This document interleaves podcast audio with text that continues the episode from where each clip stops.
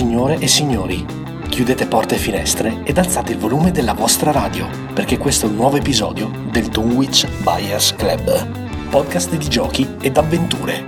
Benvenuti! Eccoci qua e benvenuti a un nuovo episodio del Dunwich Buyers Club, podcast di giochi e avventure che ogni settimana porta a casa vostra il meglio dei giochi da tavolo e dei giochi di ruolo. Io sono Jack e come sempre sono in compagnia di Rompighiaccio Banda, Ciao ragazzi! il Duca Conte, Buongiorno, buongiorno amici. No, no, la lasci questa, vai! questa la lasci, e il Caprubbo. Ciao ragazzi, Ma, ma sì, questo è il miglior inizio che abbiamo mai avuto! Mamma mia, ragazzi. Dai, dai, dai, vai, Cosa vai! stavi facendo? Non lo so. Era Allora- indeciso, secondo me aveva 3-4 saluti Sono particolari. Sono sono usciti, tutti assieme.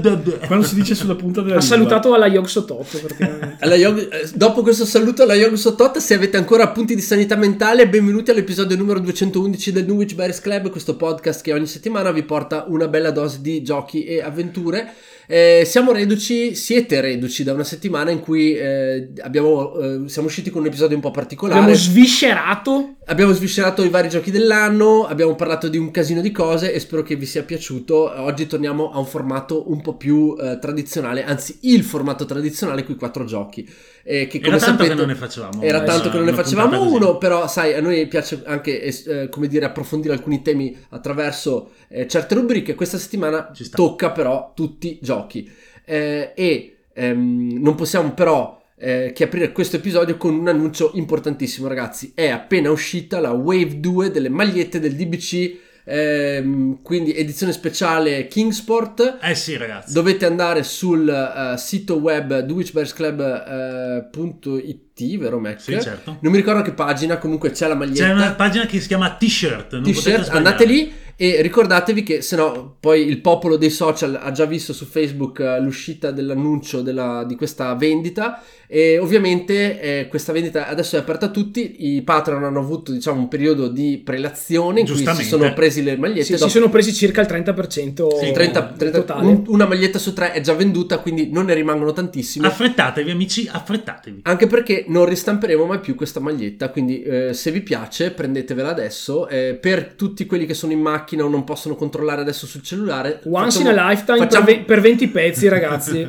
20 pezzi spedita in Italia ovviamente e i colori sono marrone con le scritte gialle, una scelta derivata da una squadra di baseball a me molto cara. Eh, che Mac ha deciso mh, con grande benevolenza di seguire No, il no, beh, ci, ci stava veramente bene. Eh, Possiamo raccontare questo aneddoto che è stata abbastanza dibattuta la scelta del colore perché avevamo un paio di ipotesi, ma eh, sapete è difficile riuscire a far quadrare il cerchio quando si è in quattro e ognuno dice la sua. Però devo dire che questa combo ha veramente messo d'accordo tutti Sì. e, e secondo me è venuta anche piuttosto bene come... E per rispondere alle domande di alcuni, eh, questa è l'ultima tema sis- No. mezzo marinaio. Ah beh sì sì. perché sì, certo. ovviamente ragazzi nel mondo eh, Love- Lovecraftiano comunque le città vicino al mare Eh, cioè, purtroppo sono eh, tutte sul mare. quelle Esatto, fiume ragazzi. Miskatonic o Esatto. vicino ma, all'oceano, ma insomma. ne manca una Ne manca che una. sul mare non è e che sarà eh, ovviamente la Wave 3 probabilmente early 2022 Sì, diciamo di sì. e il prezzo sarà sempre Rovigo, uguale Rovigo. Rovigo, Rovigo. sempre le solite modalità però adesso è ancora ovviamente un cantiere aperto intanto ragazzi la Wave 2 è qua 20 euro basta mandarci una mail a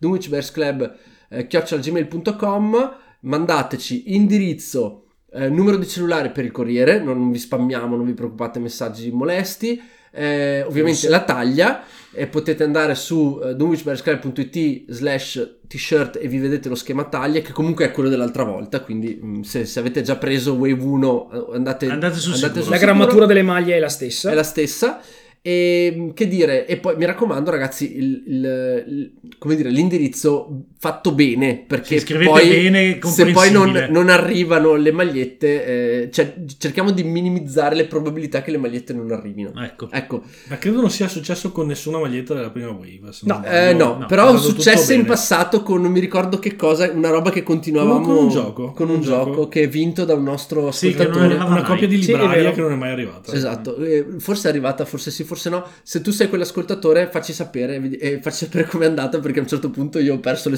speranze.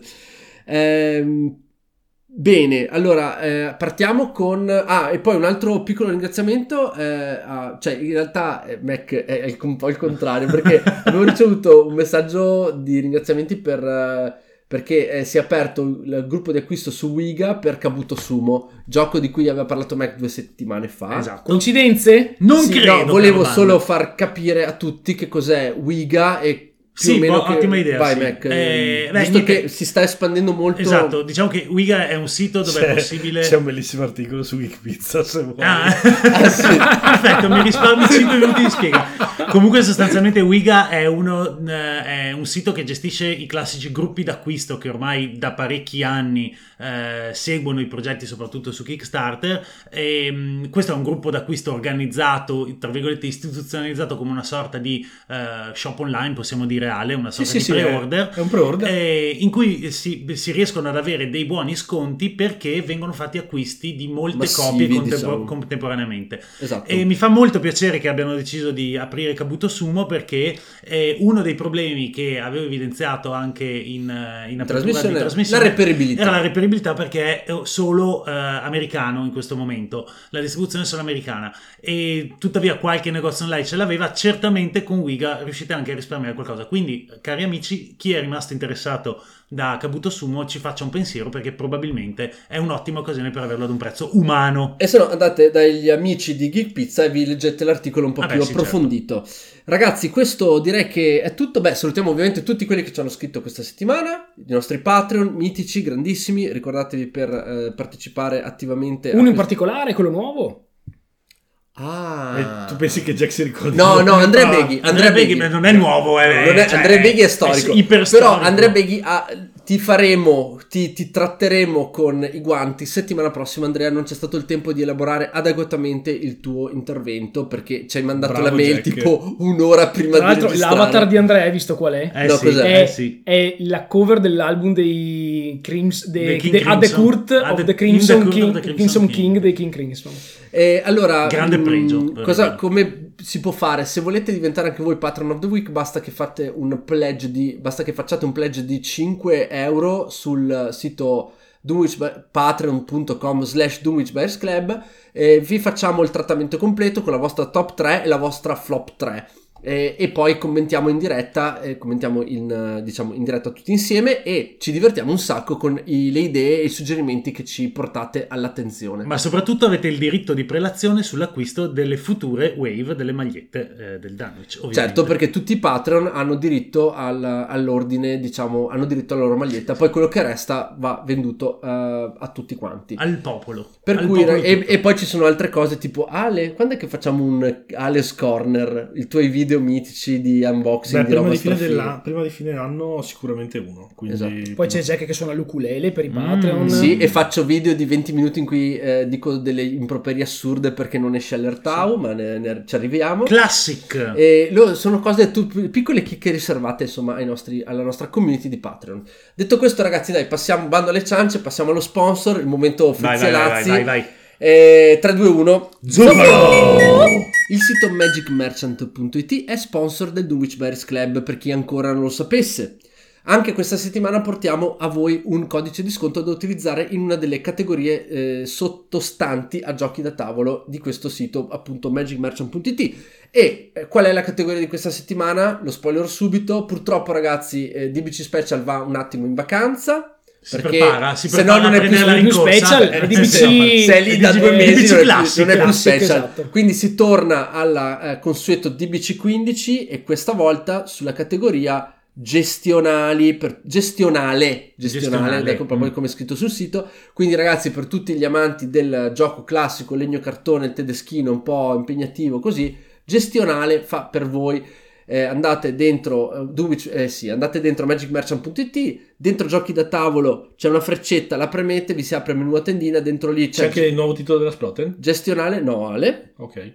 Eh, anche perché Quello- non è in italiano. E lì trovate, lì trovate diversi mia, mi titoli. fa voglia come un'insalata di chiodi arrugginiti. C'è un titolo di cui non sapevo nulla. Si è appena che è- indicato l'80% Sono dei- solo, sono solo problemi Ma- loro, ma- cavolo. vabbè, eh, c'è un titolo, un germanotto legno e cartone. Germanotta? Sì, con alcuni eh, componenti simpatici che si chiama Harry Potter, la coppa delle case. Non ne sapevo nulla. Forse è Zero. meglio così. Esatto, ci sarà Eh, un ci, perché, sono, Jack. ci sono, ragazzi alcuni giochi eh, di ehm, Small Railroad Empires, ci sono i giochi di... La serie, la serie Small invece è molto No, bella. e invece sai che cosa mi prendo Ale? E te lo dico perché questo me lo prendo sì. Mm? E l'au- l'automa di Terra Mistica per giocare in solo. Secondo Ah. me dicono che spacca e voglio provarlo Quindi probabilmente la nave è appena affondata dopo questa tua... No, è disponibile Dopo in questo- teoria Mac, io spero che finisca. No, è il preordine. No, no, vero, ecco, no, cioè, aiuto, no. ragazzi, No, mi no. dispiace, Dovranno non arriverà mai sì. l'automa di Terra Mistica. Dovranno ripescare i container da qualche Sì, parte. sì. Allora, Chiameranno le balene per farsi aiutare. i miei amici mi dileggiano perché sanno che io in realtà quest'anno... dileggi anche te te stesso, eh, però. Esatto. I miei amici sanno- mi dileggiano perché io quest'anno aspettavo un gioco. Uno solo, amici. Allertau di Uwe Rosenberg. Mi In sono italiano. visto in italiano perché volevo fare l'intervento con la versione in italiano, con le carte, volevo corretto. giocarci con tutti. E ho sp- dico, beh, tanto esce agosto. Che Aspetto. problema c'è? Mi arriva mentre sono in ferie, arrivo a casa, ap- apro la- riapro la casa dopo le ferie, svuoto le valigie, Come rinfrescare casa senza, senza Esatto, accendere il condizionatore. apro Allertau e me lo studio e poi me lo gioco. Ah, e, e ne, e ne parlo a ottobre con calma. Se non che... Se non che deve ancora uscire e recente è la notizia che non esce neanche a novembre. Bene, ho- ma non oggi- benissimo, Al caro momento Jack. di registrare siamo più o meno a metà novembre, il che vuol dire che devo aspettare almeno altri 20 giorni. Andiamo a Natale? Chi lo sa? Chi lo sa? Però, ragazzi, è un gioco di legno e cartone. Che cazzo di problemi ci devono essere? È che Cioè, davanti devono prima pubblicare i giochi fighi, Jack. Cioè, è Eh, quello lo il so, banda, eh, io Purtroppo, problem. purtroppo continuano a uscire giochi più fighi di vedi, e Allertau qui- viene posticipato. Qui capisci anche la schiena dritta di Jack che non ha ceduto ordinando quello inglese, Bravo, ma bravo, Jack. comunque aspettato. No, aspetto anche perché Ale, è, è un gioco che già è difficile intavolare. Se mi prendo la copia inglese, ci gioco con me stesso e, e- e faccio come Rado, faccio finta di essere un altro e mi gioco le partite così. Ok, cioè, Ale, eh, purtroppo. ehm, ecco, sbagliando le regole peraltro. Però. Sì, no, no, non che le sbaglio, le sbaglio No, le Rado. Sì, sempre. Comunque in diretta, vi avviso Sì. che fra 5 minuti qua il tipo del, del, Sì, delle cibari sì. è tutto in diretta, lui suonerà, io a, vado pro- a prenderle, a proposito, tutto in di, diretta. a proposito di quello che stiamo per mangia- mangiare, nella- c'è un gioco che riguarda o non riguarda certi tipi Eh sì, di sì. cibi fast e non dico nient'altro per- nella categoria gestionale. Sai che uno È dei- la, è la- è la big hit Sai- del momento. Eh, sai sì. che uno dei papabili, perché io non ho ancora un titolo scelto, uno dei Sì. papabili è a tema cibo, beh, sarebbe t- tan- tante virgolette, però anche uno dei potenziali mi titoli sono, che mi porto sono io. perso nella tua reference e non capisco. No, no, no, perché non sai il titolo, però Ah, te lo dico. Ok. Mm.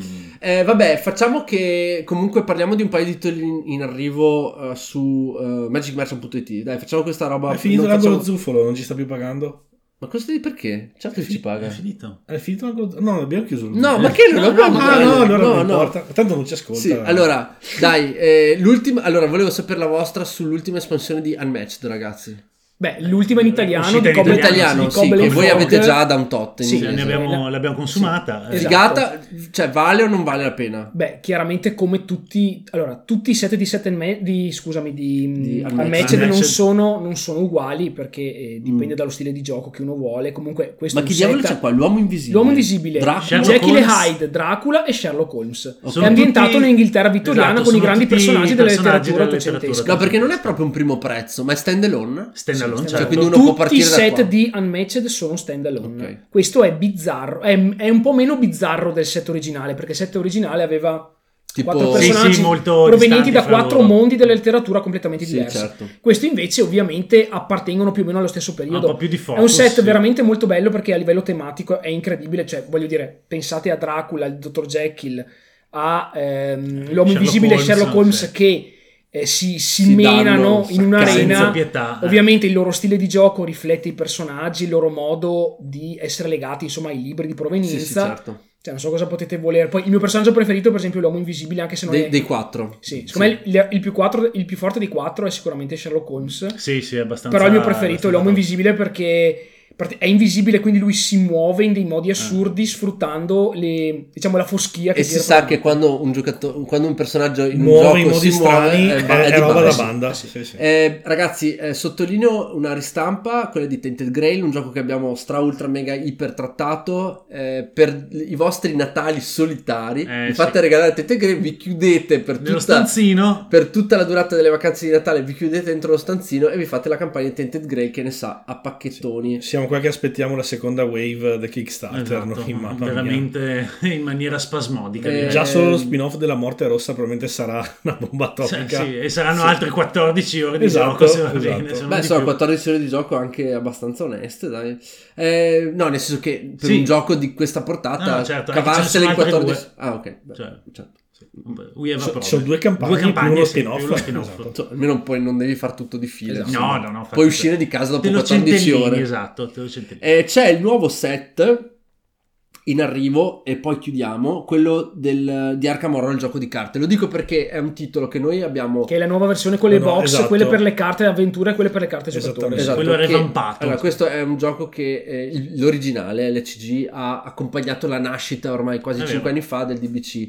E perché questa scatola, ragazzi? Lo vogliamo dire a chi magari si approccia per Beh, la prima perché volta? è cambiato il sistema con cui eh, Arkham Horror ha deciso di eh, promuovere, di, di pubblicare i suoi contenuti, ovvero mh, inaugurato con l'espansione di Alle Montagne della Follia, Eh, se sì, non erro, c'è questo nuovo sistema per cui una scatola è dedicata ai personaggi e una scatola è dedicata all'ambientazione. E hanno tolto tutti i blister di plastica. Esattamente, hanno tolto tutte, tutte le plastichine, tutte le cose e hanno deciso di revampare anche il set base proprio per eh, garantire una maggior coerenza, diciamo, mh, con tutto il resto del, del Stringi, set. stringi, se non avete mai giocato, È- questa è il l'ideale modo per iniziare. perfetto per cominciare, Se invece ragazzi. ovviamente siete già se avete mai giocato, fuori. Shame on you. Fuori.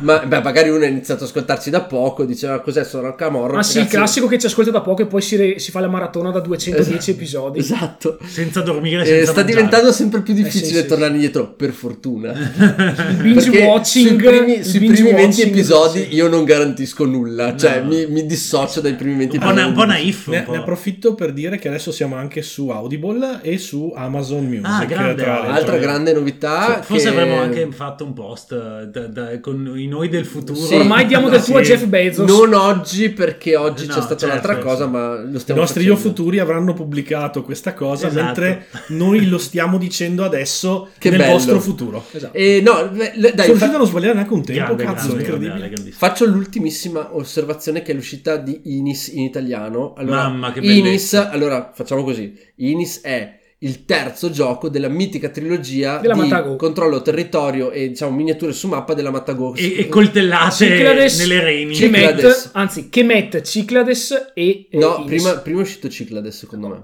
Ciclades, Kemet e E Inis. Allora, In ordine inverso in di ordine inverso, dico la mia, poi dite la vostra, perché abbiamo provato Kemet a Modena. Eh, dico la mia, la, la mia Aspetta, aste, action selection, puntiazione e E maggioranza. maggioranza. No, E e draft. Ah, sì, E giusto. draft. E draft. Aste, e, e puntiazione e, Sì. e draft. E naturalmente io vado con le aste. Il mio preferito è Cyclades, seguito da Inis e poi il Kemet. Perché Kemet ha quello schema lì che. Cioè, ha del- Però tutti e tre sono molto belli, molto divertenti e sono del- degli approcci, secondo me, al gioco di miniature su mappa, alla risico per i, più, per i neofiti, che secondo me sono super freschi. Sono divertenti, sono aperti, a, sono aperti a tutti, evitano che ci sia uno che domina e gli altri sucano, eh, evitano tutti, eh, sono, diver- sono- non sono troppo lunghi, sono- hanno delle regole interessanti. eh, Una grafica strepitosa, sono- specialmente Inis. Inis, sono- ragazzi. sono- Tra l'altro, una cosa importante da dire Vai. è che Inis che esce in italiano non ha la, la- la vecchia confezione che ha reso celebre il Esatto. gioco della Matago, è la versione nuova, quella rifatta. Molto bella lo il stesso. gioco è lo stesso, Molto bello. eh, però la cover è strepitosa. Ragazzi, veramente. graficamente siamo su un è, altro un- livello. è la proprio. cover di un prodotto del 2021. Sì, esatto. ehm, Io ho la stessa classifica di Jack, anche per me Cyclades eh, Sì. al primo posto e secondo me ha invecchiato anche bene. I un Cyclades gioco- è ancora una bomba. e La cosa bella è che tutti questi tre giochi mettono delle meccaniche che sono extra di solito eh, controllo terri- eh, cioè miniature su mappa, le mettono dentro e vi danno appunto queste risorse per giocare un- con dei- degli elementi più classici da gioco gestionale vi permettono di giocare però su giochi di miniature su mappa, quindi guerra, eh, vi spaccate le balle, vi, Eh, vi beh, Poi sono, anche molto te- poi sono anche molto Molto- ambientati ah, Madonna, perché sì, sì, certo. se vi piace più diciamo l'antica Grecia allora Ciclades, se vi piace più l'antico Egitto che mette, se vi piace di più il mito celtico, i, eh, i druidi eh, eccetera Sì. eccetera, il, comunque l'Irlanda mitica insomma. tre ecco. giochi veramente diversi facenti parte di una bellissima trilogia che è praticamente la grande, diciamo, il secondo grande filone rispetto alla quadrilogia, possiamo dire, sì. trilogia di Eric Lang, che, Esatto. Che- appunto- che tratteremo Settimana prossima. settimana prossima, giusto? Grazie Banda, con un ovviamente intervento Che molto molto particolare. Quindi Eh, esatto. attenzione. attenzione, Che attenzionatelo. bello sapere già di cosa parlerete fra una o due settimane. Io decido la sera stessa. No, ma Ma questo quello qui è bello. Eh, sì, questo, Infatti, questo cioè, qui è un mini spoiler di un Esatto. intervento che è in preparazione da un po'. Ragazzi, dai, chiudiamo questo zuffolo infinito e andiamo a parlare dei giochi di questa settimana. 3, 2, 1, zuffolo! Bene, allora partiamo da banda. Questa settimana niente giro matto, si parte con eh, Lisci, spartiacque, lisci, no, spartiacque, rompighiaccio. Rompighiaccio. Rompighiaccio banda. Rompiacque Ragazzi, banda. per- prosegue la mia serie di roundup dopo Unmatched e altri di cui non ricordo. Aspetta, roundup vuol dire prendo tutti gli elementi usciti con quel marchio, li metto in ordine e vi do delle- una guida all'acquisto fatta bene, giusto? E oggi vi Bravo. parlo di War Chest e faccio un bel roundup di War Chest perché ormai sono, è passato un anno e mezzo da quando è uscito questo astratto estremamente ben vestito e matericamente super sfizioso. Eccellente. E sono già uscite, sono già, in realtà sono uscite due espansioni che sono appunto Siege e Nobility con delle peculiarità meccaniche, eh, nuove unità, eccetera, eccetera, che vanno a integrare il gioco base con più ciccia. E secondo me valeva la pena in questo momento un attimo di rivedere il materiale uscito, di capire come si integra e se vale la pena acquistare, cosa vale la pena. Anche perché acquistare. non è proprio un primo prezzo per un No. gioco astratto. Eh, No. no, no. I componenti No. sono super fighi, un- però è uno un potrebbe prezzo- dire eh sì. Caro Banda, ma Eh. per giocare con delle fish su un tabellone, cioè, mi sembra tanto. Sì, però eh, cerchiamo di capire perché c'è questo prezzo. c'è- cosa c'è? No, no, che io- no, no, per- in da- maniera, fu- No, no, in maniera furbetta. Da, da appassionato di giochi da chip theory mi è... Cioè, Eh sì. È giocare con il fish sui tabelloni ormai Beh, vabbè, ma è, eh, beh, l'ABC. sì, cioè. vedi, stavi, parla- stavi pensando a Too Many Bones? No, sto pensando a quanto ho speso di Oplomacus. cioè, andiamo, av- andiamo avanti, andiamo avanti. Vabbè, comunque, ehm, perché, per come, cioè, è, è soprattutto eh, chi magari sta cercando di capire se questo gioco fa per lui o per lei, ovviamente Banda vi darà tutte le informazioni in questo, ehm, in questo intervento che sta per partire in 3, 2, 1. Vai Banda! Nel febbraio del 2019, nell'episodio, se non erro, 87, vi parlai di un gioco astratto, un wargame astratto fighissimo che si chiama War Chest. Oggi, dopo due anni e mezzo da quell'intervento, eh, mi ritrovo qui a farvi un roundup su quanto è uscito come un roundup come ho già fatto per giochi come Wildlands o come ehm, Marvel, Marvel Champions. Sicuramente il materiale uscito dal, dal 2019 a oggi per War Chest non è copioso, non è tanto come quello degli altri due giochi. Questo perché, dato il grande e complesso bilanciamento del titolo, intro- um, il fatto di introdurre nuove unità e di espandere il gioco base con qualcosa di extra, richiede secondo me eh, molto più playtest rispetto agli altri due giochi citati in precedenza. Tuttavia, per nostra fortuna, sono uscite nel 2020 e nel 2021 due espansioni che sono Nobility e Siege che ci consentono oggi appunto di fare un intervento eh, di eh, raccolta di tutto il materiale a nostra disposizione anche un po' per orientarci sugli acquisti per chi non avesse mai sentito parlare di questo gioco e volesse approcciarvisi o per chi lo avesse già al base ma non avesse ancora deciso se le espansioni valgano la pena o meno. Allora, innanzitutto War Chest è un wargame astratto per 2-4 giocatori a opera di eh, David Thompson, che è sostanzialmente lo stesso di Trevor Benjamin e David Thompson, che sono gli stessi autori di Undaunted. Tant'è che il meccanismo di Undaunted, come dico sempre, è un derivato del meccanismo di, ehm, di War Chest per il backbuilding, là è, è, è rapportato al deck building. In pratica in War Chest voi eh, fate un draft di quattro unità che sono in, divise in gruppi di fish ehm, eh, in 4 o 5 in 4 o 5 unità e dovete per vincere depositare su una mappa esagonale un certo numero di token controllo, credo 6 in totale. Il primo giocatore che ne deposita 6 eh, vince la partita. Però il gioco è un astratto, i giocatori non hanno realmente le unità di un esercito medievale, hanno delle fiche che rappresentano diverse tipologie archetipiche delle unità che si usavano allora, alcune sono chiaramente fantastiche, alcune invece sono più terra-terra e più fedeli a, a eh, unità reali che si usavano all'epoca. Abbiamo per esempio i footmen, abbiamo il bishop, il marshal, i, il, i mercenary, il warrior priest, lo swordman, il, la cavalleria leggera, i balestrieri, la cavalleria, gli arcieri, abbiamo l'ensign, i picchieri, la royal guard, i lancieri, i berserker e gli scout. Queste erano le unità contenute nel gioco base. 12, 14, 16 unità. Qui viene fatto chiaramente un draft come in tutti i giochi competitivi, quindi il primo giocatore ne sceglie uno, poi due, poi due, poi uno. Eh, di modo da avere 4 unità a testa. Vengono prese praticamente le fish eh, e inserite tutte all'interno di una bag, insieme, come vi, come vi avevo già spiegato nell'episodio 87, al gettone della casata del corvo del lupo, perché mh, mm, quando si gioca in due uno rappresenta il lupo bianco e uno il corvo nero, e ogni turno il gioco si ripete uguale a se stesso in questo modo. Vengono estratti dalla bag tre gettoni e eh, con un meccanismo di back and forth ogni giocatore gioca un gettone a partire da chi ha il token iniziativa e con quel gettone in base che egli lo giochi face up o face down nella propria zona di scarto egli può eseguire determinate azioni.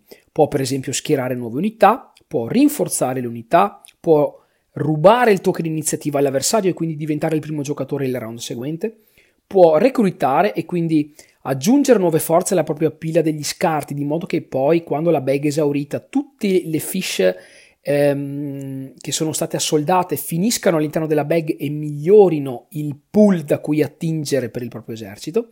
Può semplicemente passare, che voi direte è una cazzata, ma come dico sempre, passare in realtà anche in eh, War è un'arte, però è un concetto avanzato che insomma richiede diverse partite per essere eh, capito. E poi attraverso appunto l'uso dei gettoni, delle fish, è possibile muovere le unità che ci sono in gioco, è possibile attaccare, è possibile usare le loro mosse speciali, è possibile prendere possesso dei punti di controllo sulla mappa, vi ricordo che appena ne prendete 6 avete vinto la partita, e sostanzialmente è possibile fare tutto quello che eh, si può con le unità che si hanno a disposizione. È chiaro che le unità, per quanto si muovano su una griglia con una trentina di spazi esagonali, hanno un tipo di gioco completamente diverso. Certo, essendo un astratto, tutto quello che fornisce questo gioco è estremamente minimale. Le unità quando muovono, muovono di uno, quando attaccano eh, attaccano di uno e quindi spaccano un, una fish all'avversario, quando controllano piazzano un token per terra, quando eh, usano la loro abilità è il momento in cui usano tutta la loro simmetria perché fanno una piccola cosa che gli altri non fanno, però in generale la somma dell'avere quattro unità completamente uniche e diverse dalle quattro dell'avversario trasforma ogni partita in qualcosa di unico perché la strategia che si deve adottare a breve, medio e lungo termine varia drasticamente in base a quello che si è draftato. Ora, eh, personalmente sapete che reputo War Chest a livello di astratti uno dei probabilmente migliori 5 astratti della storia. Non entro in merito a cose tipo il Go, gli scacchi, eccetera, però di astratti moderni con componenti da sbrego e una meccanica incredibile, War Chest probabilmente posso metterlo anche al primo posto, non, non, ho, non, ho, dubbi da questo punto di vista perché è veramente un gioco eccellente. Ho aspettato per molto tempo l'uscita di varie espansioni anche per capire un po' che cosa avrebbero aggiunto, se valevano la pena, se avrebbero allungato il gioco o diluito quello che c'era in modo inutile, ma specialmente perché nel gioco base c'era un'unica cosa che non mi piaceva e che è stata risolta in realtà con la prima espansione che è Nobility, che è questa. E nel gioco base, oltre a tutti i gettoni dell'unità che voi avete, che potete usare per reclutare, per eh, muovere, fare tutto il resto, c'è il gettone della propria casata. Il gettone della propria casata viene giocato magari coperto per reclutare oppure per rubare l'iniziativa all'avversario. Però purtroppo arriva un certo punto della partita, più o meno nell'ultimo terzo di gioco, in cui il gettone della casata, appunto quella del lupo bianco, del corvo nero, diventa sostanzialmente inutile, cioè non si può più reclutare perché praticamente tutte le unità sono morte o sono all'interno della bag. E quindi mi sono sempre accorto che questo gettone extra eh, perdeva la sua componente di bluff perché perdeva un 30% del suo potere d'acquisto. E mi sono sempre chiesto se non ci fosse un modo per poterlo utilizzare in modo mm, creativo o comunque in modo efficace anche nell'ultimo terzo di partita ed ecco che Trevor Benjamin e David Thompson ci sono venuti incontro con la prima espansione del gioco nel 2019 che è appunto Nobility. Nobility chiaramente introduce quattro nuove attività, quattro nuove unità, scusatemi, e introduce dei decreti, un mazzo decreti reali che è quello che serve proprio per impegnare il gettone della casata in qualcosa di più costruttivo che non siano le solite tre robe previste dalle regole base. Perché all'inizio della partita, da questo mazzo di eh, sette carte decreto, ne vengono estratte tre che vengono messe a lato della plancia. Queste, queste carte decreto consentono ai giocatori, una volta per partita a testa, di utilizzare un'abilità completamente fuori da ogni, eh, da ogni regola del manuale base che vada un po' a rompere gli schemi. Vi faccio questo esempio. Il guard consente a un'unità amica di attaccare, ehm, basta che sia sostanzialmente in una location che noi controlliamo. Oppure, che ne so, l'enlist ci consente di fare un recruit doppio, quindi di mettere due eh, gettoni negli scarti al posto di uno. Oppure, che ne so, marciare ci consente di muovere un'unità amica che sia già rinforzata e via dicendo. Questi, queste carte decreto eh, possono essere utilizzate solo una volta a partita per giocatore, però consentono di impegnare il gettone di casata senza doverlo per forza sprecare, anche perché il gettone della casata è l'unico che può attivare eh, i, i, decreti reali. Questo perché in pratica tutti presenti davanti al tuo re e eh, ci metti proprio la faccia, cioè non, non, non mandi avanti i truppini, ci metti proprio la faccia della casata, che sia il corvo o il lupo, e questo ti consente di fare qualcosa di straordinario per il round in corso. Oltre a questo, la, l'espansione Nobility eh, presenta quattro nuove unità che sono appunto i cavalieri, l'araldo, l'Earl, che eh, se non erro è un nobile di tipo irlandese, però eh, sostanzialmente è una carta nobile, e per finire è lo standard bearer, quindi il bannerman, colui che regge la bandiera. Queste quattro nuove unità servono mixandosi praticamente alle, a, al mazzetto già compreso nel gioco base che ne conta 2, 4, 6, 8, 10, 12, 14, ben 16, portano a 20 le unità selezionabili. Io ho potuto provare in diverse partite queste nuove unità e devo dire la verità, sono una meglio dell'altra. Eh, una delle mie preferite insieme al, all'unità del mercenario è sicuramente eh, l'Earl perché eh, questo nobile sostanzialmente quando prende possesso di una location sulla mappa contemporaneamente consente anche di reclamare un decreto reale, quindi comprime drasticamente il turno perché consente di fare due cose in una. Con la prima si prende possesso di un control point, di uno dei sei per vincere, e poi eh, in pratica si attiva anche un potere speciale del, eh, del Royal Decree. Il problema è che la, la figata è che si attiva questo potere senza impegnarne uno slot, quindi oltre ai tre slot che mi sono dovuti da regole, io ne guadagno di extra utilizzando questa, eh, questa unità. C'è poi il bannerman. Il bannerman ovviamente dovete immaginare che in guerra sia quello che indica la posizione ad altre unità. Infatti dopo che lui ha manovrato, quindi dopo che si è attivato il bannerman per muovere, per attaccare, eccetera, eh, una unità a lui adiacente può essere mossa di uno spazio perché Dovete immaginare che guardando la posizione dell'uomo che regge la bandiera ci si orienti per andare in una direzione che sia simile a quella di colui che regge la bandiera oppure dettata dagli ordini del capitano e quindi vada magari nella direzione più utile bat- allo svolgimento della battaglia in corso. Ci sono poi i cavalieri. Eh, I cavalieri sostanzialmente sono tostissimi perché eh, possono essere attaccati solamente da unità rinforzate. Ricordiamo che le unità rinforzate sono quelle che e hanno almeno due gettoni, sono quelle composte da almeno due gettoni. Chiunque sia pratico di war chest sa che quando hai un'unità che conta in totale 4 o 5 gettoni, avere un'unità in gioco da 2 gettoni è tanta roba, cioè vuol dire che diventa molto meno mobile, molto meno manovrabile, però molto più solida.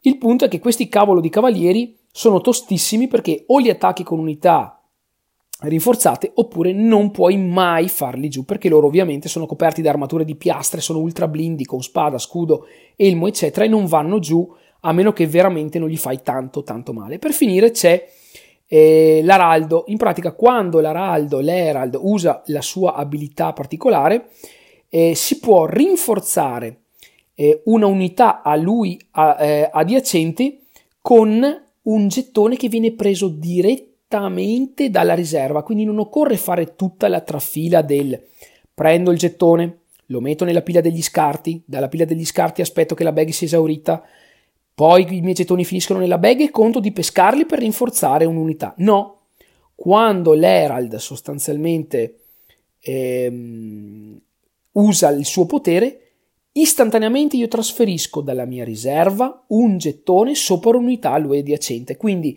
rinforzo istantaneamente bypassando almeno tre fasi un'unità a lui vicina. Questa, ragazzi, è una cosa veramente forte se costruite chiaramente una strategia basata appunto sull'Herald. Guardate, l'espansione Nobility non è, che, non, è un, non è un prodotto che vi regalano, perché è un prodotto come War Chest della AEG, componenti top notch, carte fighissime, eh, fish, eccetera. Quindi lo pagherete. Però vi dico la verità, a completamento del gioco base, Nobility delle due espansioni insieme a Siege è sicuramente il prodotto migliore dei due ed è personalmente un prodotto da avere a ogni costo. I decreti reali sono fighissimi e eliminano completamente tutti gli sprechi del gioco base. Le unità nuove sono bellissime, anche integrandosi con le 16 del, del corset e ehm, quindi guardate, andate sul sicuro da questo punto di vista. Adesso non so quando lo porteranno in italiano, ma per me è un acquisto obbligato. La seconda espansione, invece, che è uscita nel 2020, si chiama Siege e riguarda tutto quello che nelle guerre medievali concerneva l'assedio.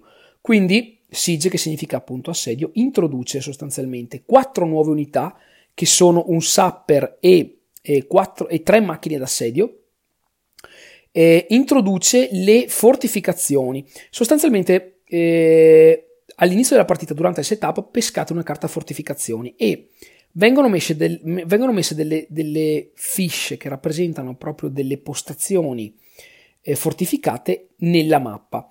Queste fish consentono nel caso siano disabitate, quindi non contengano nessuno, a chiunque di andarci sopra. Quando voi siete sopra a una fortificazione, in pratica il nemico non può attaccarvi a meno che non distrugga prima la fish della fortificazione.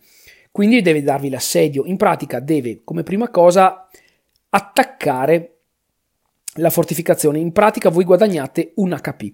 Ogni vostro gettone che è sopra una fortificazione guadagna un punto ferita. Chiaramente questa cosa ehm, è bella quando la leggete sulla carta, però diluisce notevolmente il tempo di gioco perché per fare quello che facevate prima in un'ora, adesso ci vuole un'ora e mezza, perché dovete arrivare lì, dovete prima distruggere la fortificazione, poi dovete distruggere l'unità, quindi il tempo si dilata notevolmente. Ecco, oltre alle fortificazioni e alle carte per settappare appunto queste fortificazioni, il Siege, che è la seconda espansione appunto del gioco uscita nel 2020, vi regala altre 4 unità penso che questa sarà la formula generica per tutte le espansioni che verranno. Queste tre, ci sono tre macchine d'assedio che sono il trebuchet, il trabocco, il war wagon, il vagone da guerra e la torre d'assedio, la siege tower, e poi c'è il sapper. Che cosa fanno queste unità?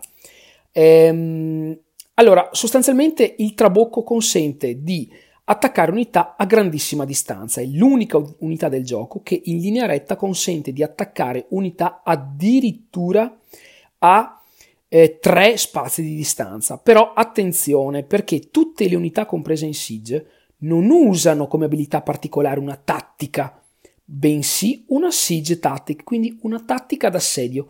La tattica d'assedio è identica alla tattica normale, il problema è che funziona e può partire solo se l'unità che la usa è rinforzata, quindi è composta da almeno due gettoni.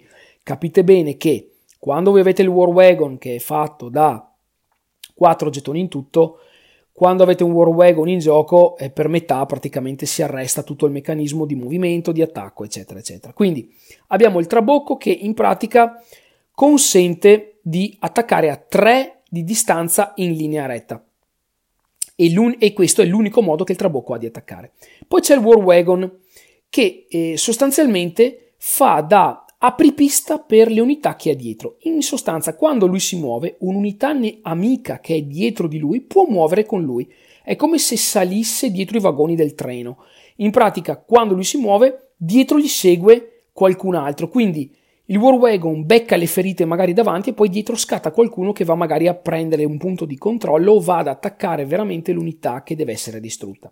C'è la torre d'assedio che consente praticamente di attaccare due volte. Infatti, per il meccanismo delle fortezze, questo è l'unico pezzo del gioco che consente contemporaneamente di distruggere una fortezza e di distruggere i suoi abitanti. Chiaramente bisogna in pratica portarla nel punto giusto al momento giusto e per carità l'unità della torre d'assedio è composta da 5 gettoni, però averne due in gioco, portarla nel tal punto, attaccare doppio richiede anche che l'avversario ti consenta di fare tutte queste cose. Quindi non proprio il pezzo più semplice da usare, però il pezzo di cui in realtà avevamo bisogno per sminare certe situazioni di gioco che sono dovute alla presenza delle eh, fortificazioni.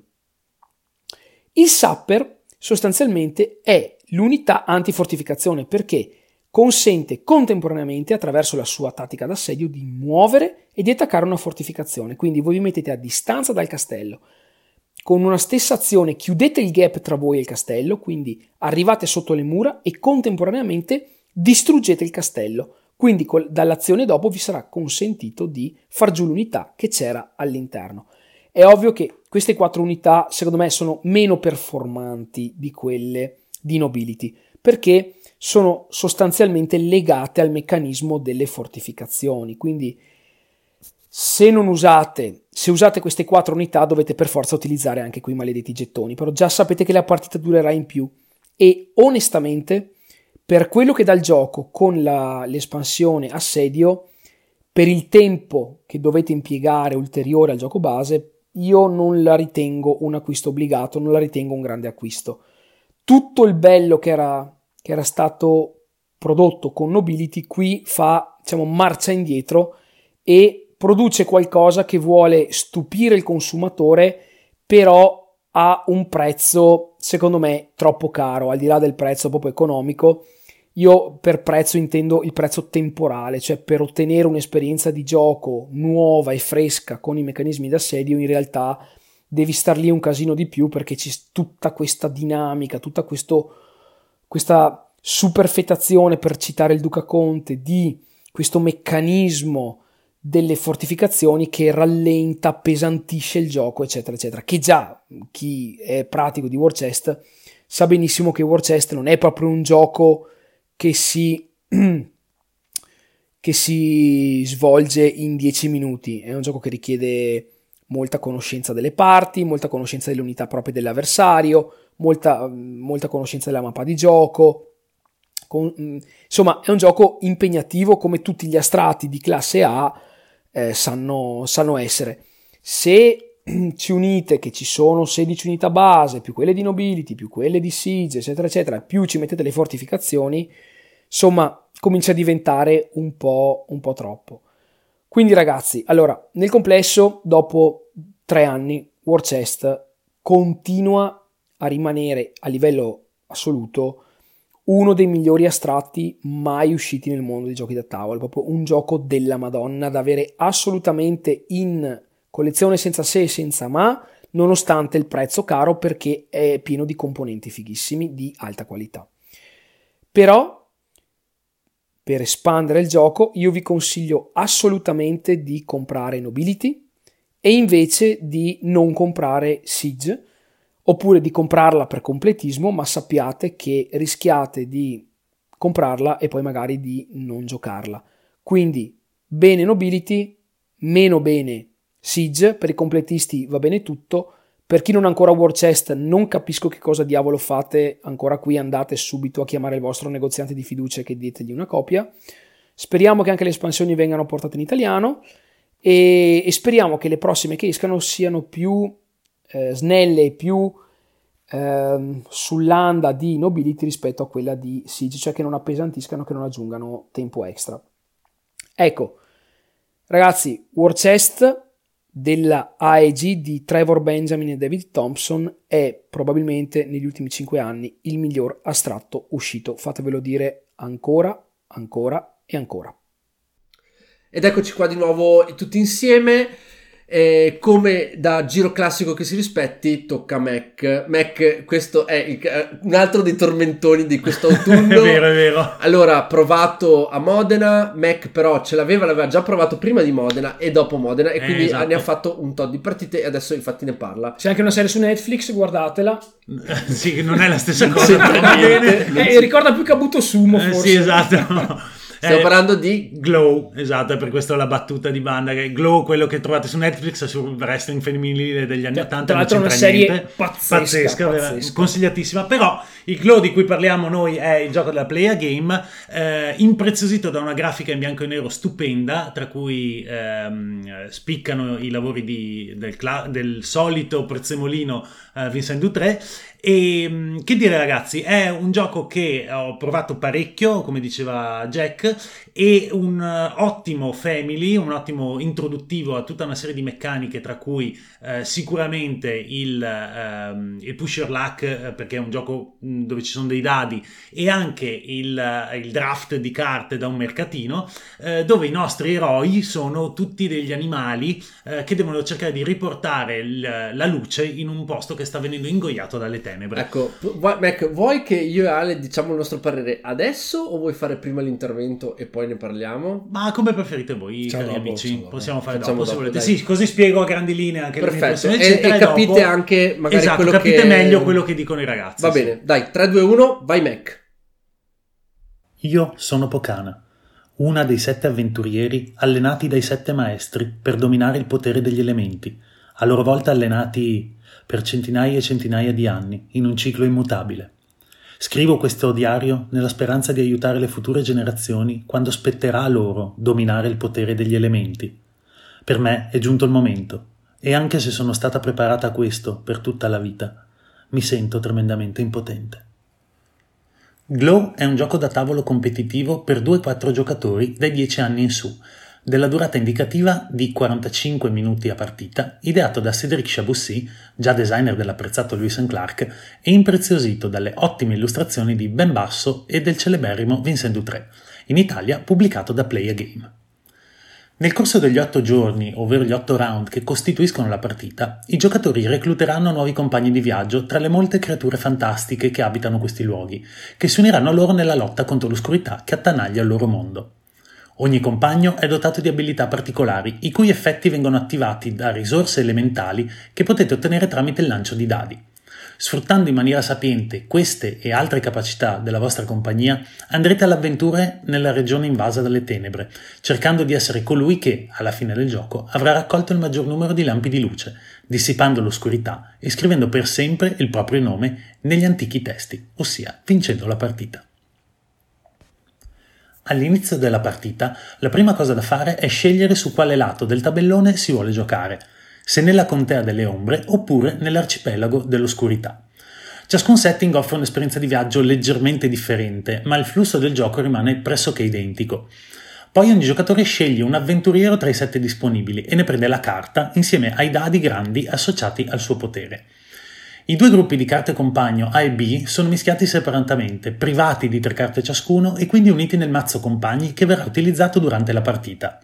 Le prime 5 carte di questo mazzo vengono posizionate da sinistra verso destra sui 5 spazi del tracciato incontri, che fungerà da mercatino.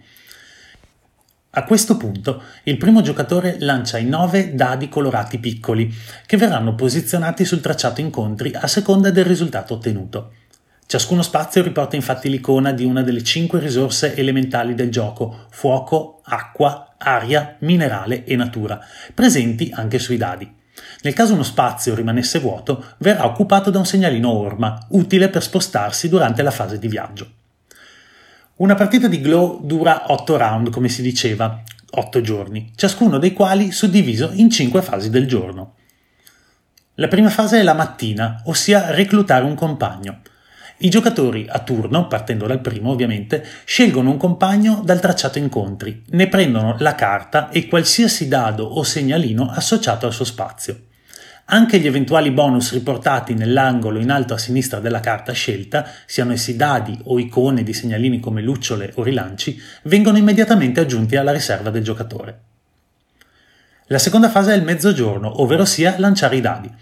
I giocatori lanciano contemporaneamente tutti i loro dadi e possono utilizzare gli eventuali rilanci disponibili per tentare di modificarne i risultati. Tanto per fare un esempio, scartando tre segnalerini rilancio è possibile scegliere direttamente il risultato di un dado, oppure potete, scartandone uno, ritirare fino a due dadi tra quelli che avete già tirato. La terza fase, ovvero il pomeriggio, è quella dove si risolvono le carte. I giocatori attivano simultaneamente gli effetti delle proprie carte in base al risultato dei dadi. La regola è che ogni dado può essere utilizzato per risolvere più di una carta, ma non può essere usato più di una volta per la stessa carta. Ovviamente qui i poteri sono molto variegati, ogni creatura ha le sue caratteristiche e ha i suoi modi di attivare i poteri. Eh, tipicamente viene richiesto che vi siano più risultati di dadi di un certo tipo, ad esempio potrebbero essere due risultati di acqua e uno di aria, oppure tre di minerale e così, eh, e così via. È interessante notare come alcuni poteri però si attivino solo se tra i risultati del lancio non sono presenti alcuni elementi e questa è una particolarità che ritroveremo anche nella prossima fase. È la quarta, si chiama sera ed è la fase durante la quale si prosegue il viaggio.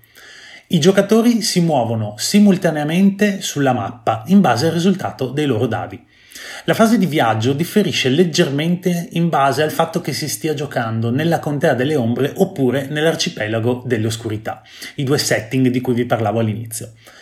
Nella contea delle ombre utilizzeremo i risultati dei dadi e i segnalini orma per muoverci lungo i sentieri che ci porteranno a delle radure dove sono presenti villaggi illuminati. Qui potremo decidere di lasciare il nostro segnalino accampamento per guadagnare punti luce bonus a fine della partita. Se si gioca invece nell'arcipelago dell'oscurità, ogni giocatore avrà a disposizione quattro barche con cui spostarsi tra le varie isole per guadagnare più lampi di luce possibile, tenendo presente che la regola dice che ogni giocatore non può avere più di una barca sulla stessa isola. Anche qui i risultati dei dadi e i segnalini orma verranno utilizzati per muoversi sulle diverse rotte.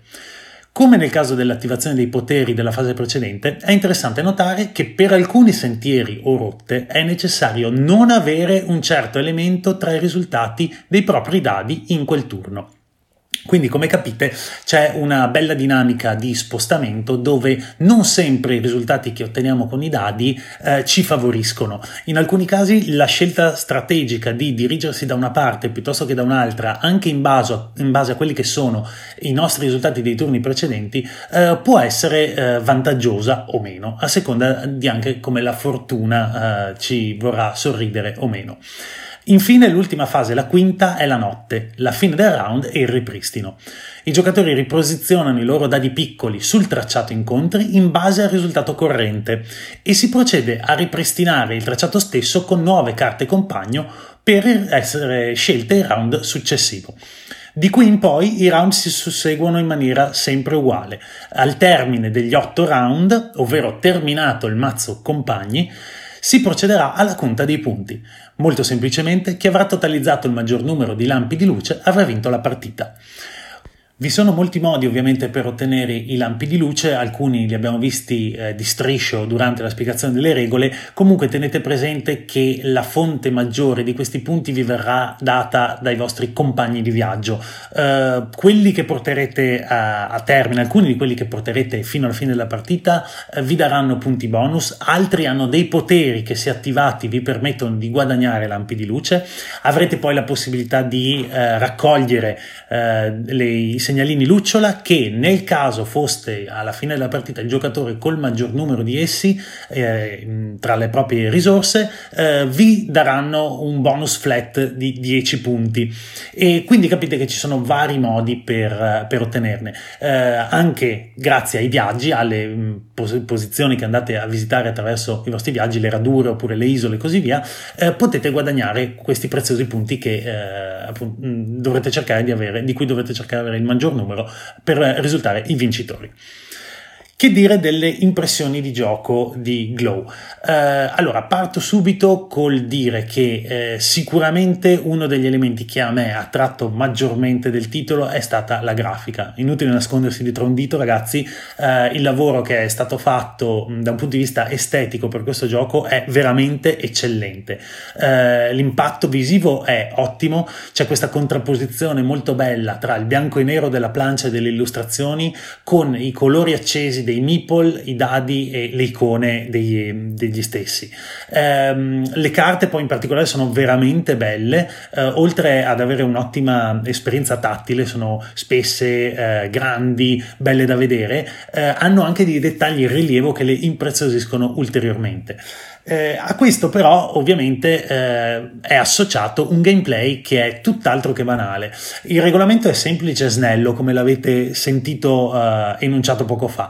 il flusso di gioco è senza tempi morti perché mh, a parte diciamo la scelta iniziale dei compagni poi tutto il resto delle azioni si svolgono in simultanea e questo è un pro ma per certi versi è anche un contro e dopo vedremo perché e eh, comunque sia appunto risulta veramente immediato e accattivante, ma nonostante questa semplicità di fondo diciamo ha una profondità che rende il titolo adatto tanto ad un pubblico family o di giocatori molto casual quanto a giocatori un pellettino più navigati. Ovviamente gli hardcore player probabilmente fatte tre partite avranno visto tutto quello che c'è da vedere, però vi assicuro che come introduttivo family o eh, magari medio filler da utilizzare in una serata serata dove avete delle persone che al tavolo non sono proprio, proprio eh, ludopati convinti, ecco, è sicuramente un titolo da tenere presente.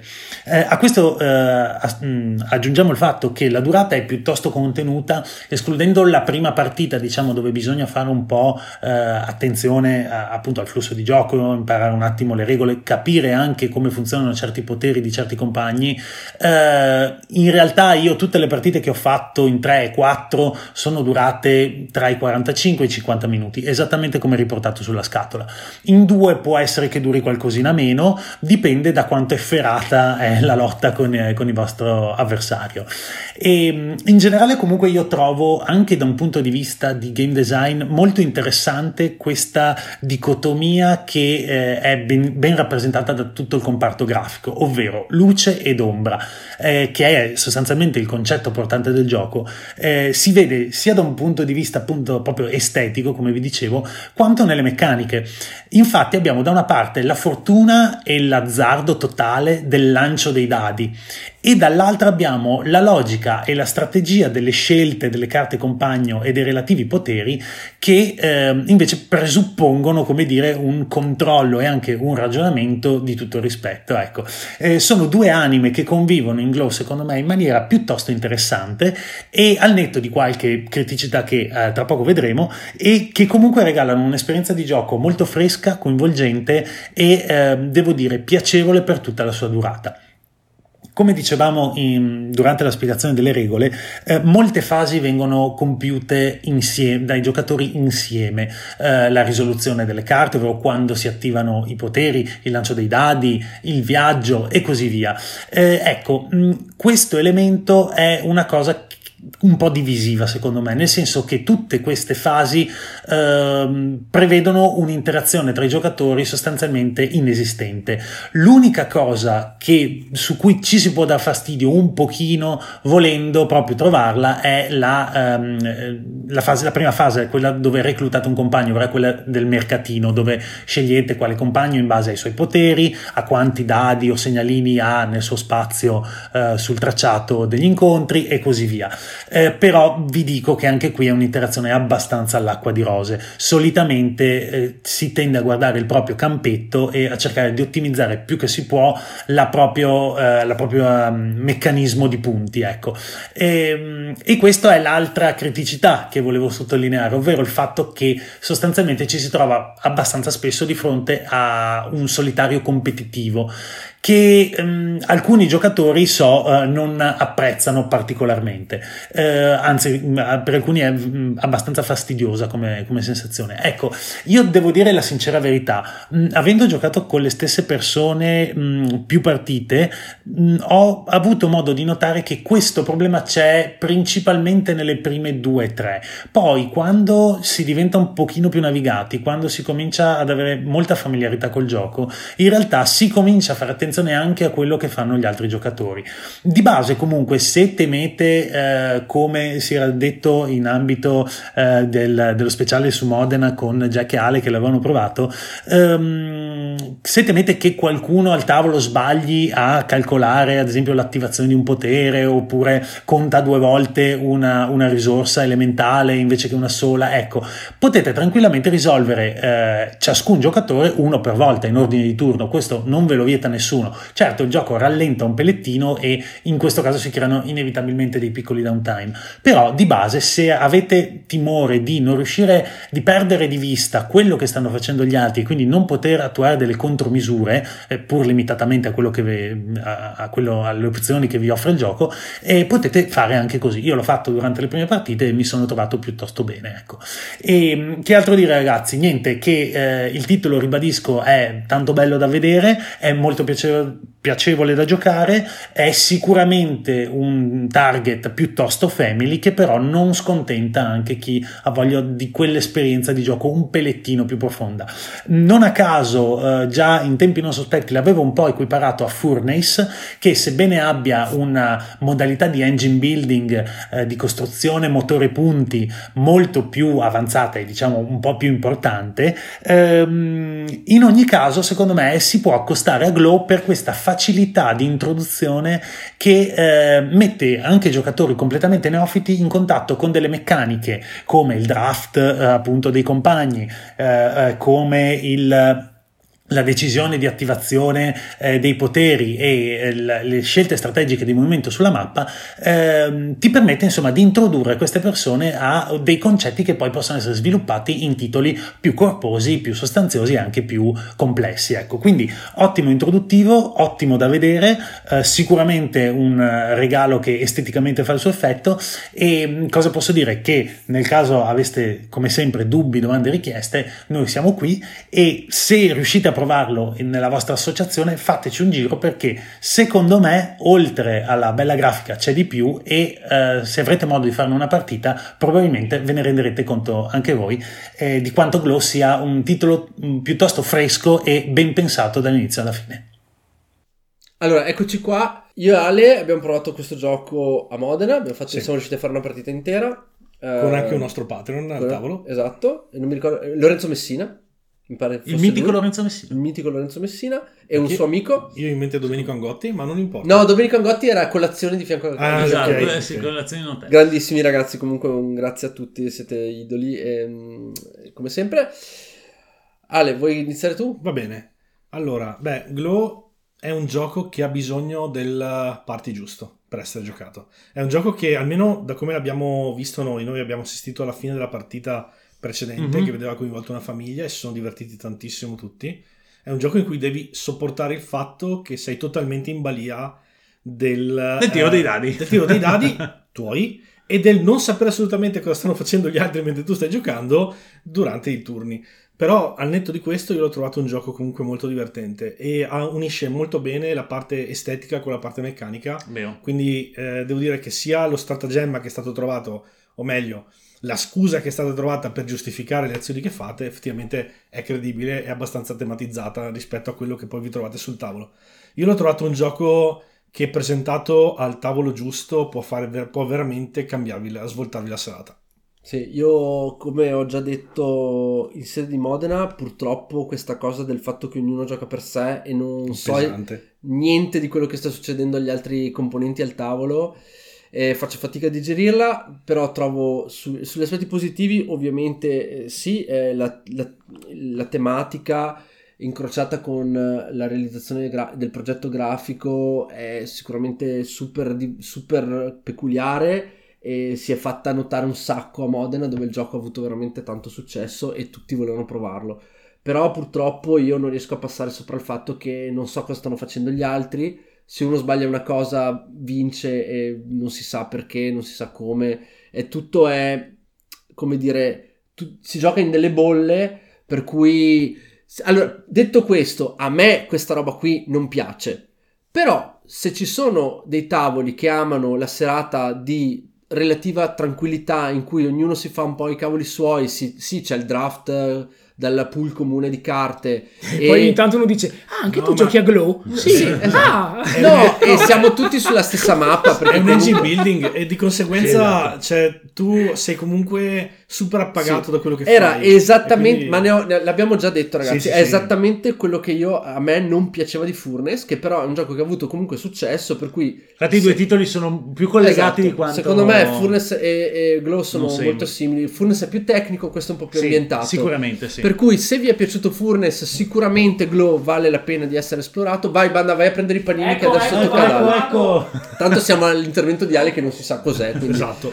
Ehm, per cui, ecco, io eh, faccio, cioè, metto fuori questa bandieretta. No, no, ma ci sta Jack, infatti... Eh, però ecco, questa bandieretta però sono perfettamente conscio del fatto che magari alcuni gruppi se ne fregano È una- e altri è una invece delle no, criticità, io voglio, certo. che, voglio, voglio vedere quello che fanno gli Capire altri, perfettamente, sì. voglio interagire in maniera cons- È come, consapevole. è come qualcuno con i narrativi, cioè alla fine è quel tipo di difetto Sì. che... Però devi saperlo, dal- cioè, non è che Sì, sì, compri no, Glow e certo, poi esatto. dici, no, Ah, ma come come? non c'è interazione Certo, non c'è- no certo. no no fatti chiara amicizia lunga infatti per questo Siamo qua per questo. è un titolo che è molto eh, ot- ehm, può essere usato molto bene come introduttivo a questa serie di meccaniche che poi puoi approfondire con titoli anche più interattivi e, e però ti mette davanti una confezione e un modo di giocare talmente snello talmente che fluisce bene e che ti diverti che eh, come dire è un ottimo rompighiaccio giusto Sì, per Poi dipende che dadi ti lasciano però. Perché Beh, certo. Ma sì. posso dire che alla fine eh, i dadi più che Alea mi è sembrato un random eh, Random pick. random possibilità, cioè nel senso che non c'era uno swing così assurdo. No, tra ma anche tra perché turno- poi hai un sacco puoi di bene o male, reroll, puoi bene poi- o male fare quel- sempre quello che sì, vuoi. sì, basta che ti intagli un attimo E posso dire anche questo, pregi di difetti, cioè manca, è sta- mancava la, la drammaticità nella scelta del tipo Madonna santa. Sono rimasti solo quelli. Devo Ah, fare, ok, ok. cioè io boh, più o meno facevo sempre quello che volevo. Esatto. Hamburger! Eccoci qua, grazie Dai, banda. Eh, Ale, vuoi illustrarci il tuo, eh, il tuo intervento di oggi di cui non so assolutamente Quindi la mettiamo nulla? ai voti di nuovo. Vai, vai, vai, voti, voti, mettiamo vai. voti, Allora, vai. Ho quattro titoli pronti. Solo? Quattro. Sì, allora vabbè. sono due Kickstarter, un Game Found e un gioco invece Retail, no? Che è già uscito da un normale, tot. già uscito, Eh, giocato. ma sono quattro. Sì. Vabbè, fa- diamo Eh, ha detto pollice quattro. su Sì, Eh sì, dico, sì, noi sì. siamo in Vai. eh. Allora, eh, quello retail è Time of Soccer. No, Provato- aspettiamo, devo giocarci ancora. e tu hai Prova- detto già Già che sabota subito. Provato con Jack eh, in una partita a due non completa e che adesso sto esplorando invece in solitario. Ormai eh, preferisco giocare a quello che a Football Manager. Vabbè, Jack mette il ban su Time of. Soccer. No, non è che metto il ban, dico eh, facciamo un'altra partita in due Ale, dove faccio- magari ok. riesco a fare più di un punto in cinque partite Vabbè. e non per colpa mia, Vabbè, maledizione. 10 dadi, 0 successi, Jack. Cioè, È colpa tua, Sì, evidentemente. per tre volte tipo. Tra l'altro con esultanza mia che neanche avessi segnato in finali mondiali. Comunque vabbè. Diciamo che, diciamo che bisogna avere... Vabbè, no, non possiamo spoilerare. Mi ricorda la partita Poi- di Blood Bowl in cui Jack non ha raccolto la palla per, per tutto il primo tempo. Quello con te. Quello Tiro con- 1, tiro 1, reroll 1, tiro 1, reroll 1. 2 a 0 a casa. È durato un quarto d'ora. Però, no, però c'è stata la partita con Moema dove ebbi Eh sì. un casino di culo, quindi no- non, po- Hai- non hai- posso hai- hai dire niente di quel equilibrato, torneo ok. lì. Vai, Comunque, toss già cassato. Perfetto, Ok, bene così. Ne rimangono tre. Il secondo, progetto Game Found attualmente in corso per Skyrim, quindi progetto eh, Ambizioso, grande campagna solitaria co- o cooperativa del probabilmente il- uno dei giochi più famosi della Bethesda Software eh, che vabbè non ha bisogno di grosse, di grosse presentazioni. È Skyrim ragazzi, quindi vedete voi. Sì. Si gioca Poi- ininterrottamente da, da 8 anni Skyrim. La Dieci gente- C'è- anni, dieci anni. Sì, Dieci tra l'altro i, anni, i mod Skyrim. che hanno fatto i, Incredibili. i- Incredibili, i giocatori sono sensazionali. Ho visto E- recentemente un video con le, le le texture che hanno rimappato in 4K. Sì, è una sì. cosa. No, no, è sembra, sembra un gioco di, E di ieri, tra ieri l'altro- mattina, cioè incredibile. Gioco che ha, eh, cioè, diciamo, fatto nascere numerosi meme tipo the Ah, the Knee, esatto, Eh, no, ma soprattutto quello che mi fa morire è quello di, del tipo quando si apre la visuale c'è il tizio nel carro. Ah. quello lì mi fa morire perché vero. Eh, comunque se avete un po' di cultura meme di internet sapete di cosa sto parlando l'intervento non sarà tanto volto a spiegare il gioco quanto a capire se c'è veramente un gioco sotto o se è una mera operazione commerciale sfruttando un IP che è praticamente famosissimo. Ecco, quindi- questo mi, mi- questo, Questo mi gusta questo mi parecchio, gusta eh. parecchio Ok. Adesso, come Gli altri due sono Kickstarter. Uno che è un, uh, un big scusa, game. ma perché eh, Skyrim non è un Kickstarter? È È un un game founder. Ah, un game found, scusa, ragione. Non Uno, uno è un big game e l'altro invece è un, Mm. roll- un draft and write che costa tipo 25 dollari. Con quindi, vabbè. Allora, eh, l'altro è uno è Senjutsu, Sì. Eh, titolo... eh, Però ne hai già parlato. ne ho già parlato con i Cavalieri dell'Hype, adesso ovviamente a campagna avviata perché ne avevo parlato prima che partisse la campagna. A campagna avviata invece l'ho analizzato un po' più approfonditamente, sono uscite tutte le espansioni con tutti i personaggi aggiuntivi e ce ne sono una miriade, quindi era carino da Ma esplorare. che, che tipo di gioco è Ale Senjutsu? È un è Arena Colossei, però ambientato nel, nel Giappone nel feudale. Giappone Ah, feudale vero, vero. con i samurai Sì, che combattono fra di loro. Sì, Arena fi- Colossei, cioè nel senso che eh, tu guardi... no, eh, no, è mi Arena ricordo- Colossei, cioè Io l'ho la visto, carta è manovra. ha fatto un milione di, ha fatto un milione di dollari? Eh, l'ha superato, Eh, sì, no, sì. non l'ha ancora superato, è ancora al di sotto. Che Ma- tristezza per Arena Al Colossei. momento per in cui- quando uscirà la, la- la puntata, secondo me. Al momento, in ma cui, al cui registriamo eh, mancano Ma 40 ore. 24 ore. sì. 24 ore. Quindi ormai Comunque siamo- poi ci sarà il classico late pledge, bla bla bla, quindi Non insomma... so, Ale... è attivo, è attivo un Wiga attualmente che durerà E ancora per un soprattutto, mesetto con la possibilità di comprare tutte No, le io mi sono studiato il sistema di carte che hanno usato e anche i personaggi È che hanno veramente fatto. gagliardo, non eh. tutti, perché gli update sui vari personaggi Mm. eh, li mandano un po' a salti. Sì. Però quelli base, cioè il maestro, lo studente, il, ehm, oddio, il Eh, guerriero il Ronin. e il Ronin Mhm. sono ben dettagliati. Loro hanno studiato un meccanismo di carte veramente molto figo che Hanno anche vada, stance, sì, quindi che vada sostanzialmente a Sembra tener- Bushido Blade. Sì, Bushido Blade che vada a tener conto di quali figure questi archetipi di personaggio in- interpretano. Sono Quindi il modo che hanno di pescare, il modo che hanno di giocare le carte, il modo che hanno di Ma trovarli. è come, come Arena Colossei, È tutto peculiare. era molto No, è tematizzato. diver- È più Sì. tematizzato No, è per diverso. singolo personaggio Qui, in questo caso. in questo sì. gioco, a differenza di Arena Colossei, in Arena Colossei tu sceglievi la mano con cui poi andavi in combattimento. Qui invece tu hai un mazzo vero e proprio. Esatto. La capacità del personaggio qui è quella di procurarsi più o meno facilmente determinate carte skill che gli Sì. consentano di fare quel movimento. Certo, certo, Poi certo. il resto, la, la risoluzione è sempre il classico doppio cieco, cioè Sì. carte coperte le giri come c'è in, in, eh, in Battlecon come esatto, c'è in esatto, Exceed, ma perché quello è l'unico sistema, cioè per no, fare un'arena, quella è l'unica meccanica con modo. cui puoi fare sì. Sì, un uno contro uno in sì, arena. Senza, senza, utilizzare il back and eh, forth eh è l'unico modo. Esatto. esatto. Comunque progetto caldissimo, quindi. Caldissimo, tra l'altro due campagne solitarie narrative, una campagna eh, cooperativa, quindi un gioco Mamma mia, molto roba. Eh vabbè Ale, posso dire tira tanto questo, però eh. io il mio voto va ancora a Sky. L'abbiamo preso in 3 su 4, cioè, solo questo. Sono circondato. Sì, abbiamo preso in 3 su 4 titolo, sì. Il quarto titolo invece è un draft and write che si chiama Snack Time, per questo parlo ah, ah, ah, dei okay. panini. Voi siete dei mostri delle fogne? Che ovviamente sono. Ti fermo già. Affamati. Facciamolo un'altra volta. Dai. Va bene. Però, però mi hai incuriosito. Dopo Skyrim e Senjutsu facciamo i mostri delle fogne. Ho capito, però. Ma che candidato no. è? Sei affamato, Eh. ci sono gli omini che passano e te li divori e devi divorarli componendo praticamente la tua, il tuo fogliettino, segnando Con i pezzi delle persone. come. No, Fai punti. allora, ci st- allora facciamo... Oh, estetica over the top. Capolavoro Gioco che costa totale. Poco perché 25 dollari. Ma è limite, limite giocatori credo infinito e quindi ragazzi fate voi. ha il suo perché. Eh, vabbè, io, io... Senjutsu. Chiudiamo il cerchio su Senjutsu, Ale. Dai, Perché, più che altro perché quando ne ha parlato eh, in, Sì, in mancava- altra mancava un sede, sacco di roba, manca- cioè, era- doveva ancora partire Io la voto, campagna. io voto mega approfondimento su Senjutsu. Vabbè, Vai, io Ale. sono in, Scatenati. quindi fa- Senju- io sono in minoranza. No, Senjutsu. sai perché? Sai No, perché? vabbè, benissimo. Perché io stesso sono passato dal full pledge al gioco base. Poi c'è anche la, la parte relativa a Wiga. Quindi il concetto è: questo gioco vale veramente la cifra che Esorbitante. chiedono, che è di circa 100 Non è così esorbitante. Lolin. Deluxe con tutti Beh. gli add-on Sì. costa spedito 195 euro. Ok, Ecco. non un prezzo No, beh, 195 così spedito. No, non è- più che altro, non più che altro posso dire pezzo, sì. perché nonostante sia un gioco che mi fa impazzire, comunque ricordiamo che è un gioco molto minimale in quello Sì. che tu setuppi. Cioè Sì. tu hai un Sì, algido playmat, due miniature che E si carte. scontrano e carte, fine. Eh sì. Quindi spendere 190 bombe. 200 euro per una roba Per del un'arena genere 16 pesa. devi, devi un attimo avere Ale che ti dice Vabbè, eh, Ale, siamo troppo avanti. dobbiamo- devi- fallo e tu, Ale, basta. Co- per- esatto. come, dove era in nato di forza che diceva Sì, fallo, fallo- e basta. ormai Ale siamo troppo, siamo troppo into the woods Eh per sì, uscirne, esatto. quindi Senjutsu sia. sì. Approfondimento Senjutsu. 3, 2, 1, vai Ale. Poi magari mi dimentico come l'altra volta e faccio un altro intervento. Top, top. Il 12 novembre si è concluso con successo il progetto di Senjutsu. Parliamo ovviamente di un progetto Kickstarter ad opera della Stone Sword Games, un'azienda britannica di Nottingham se non sbaglio, che eh, ha appunto proposto questo nuovo titolo sul portale americano.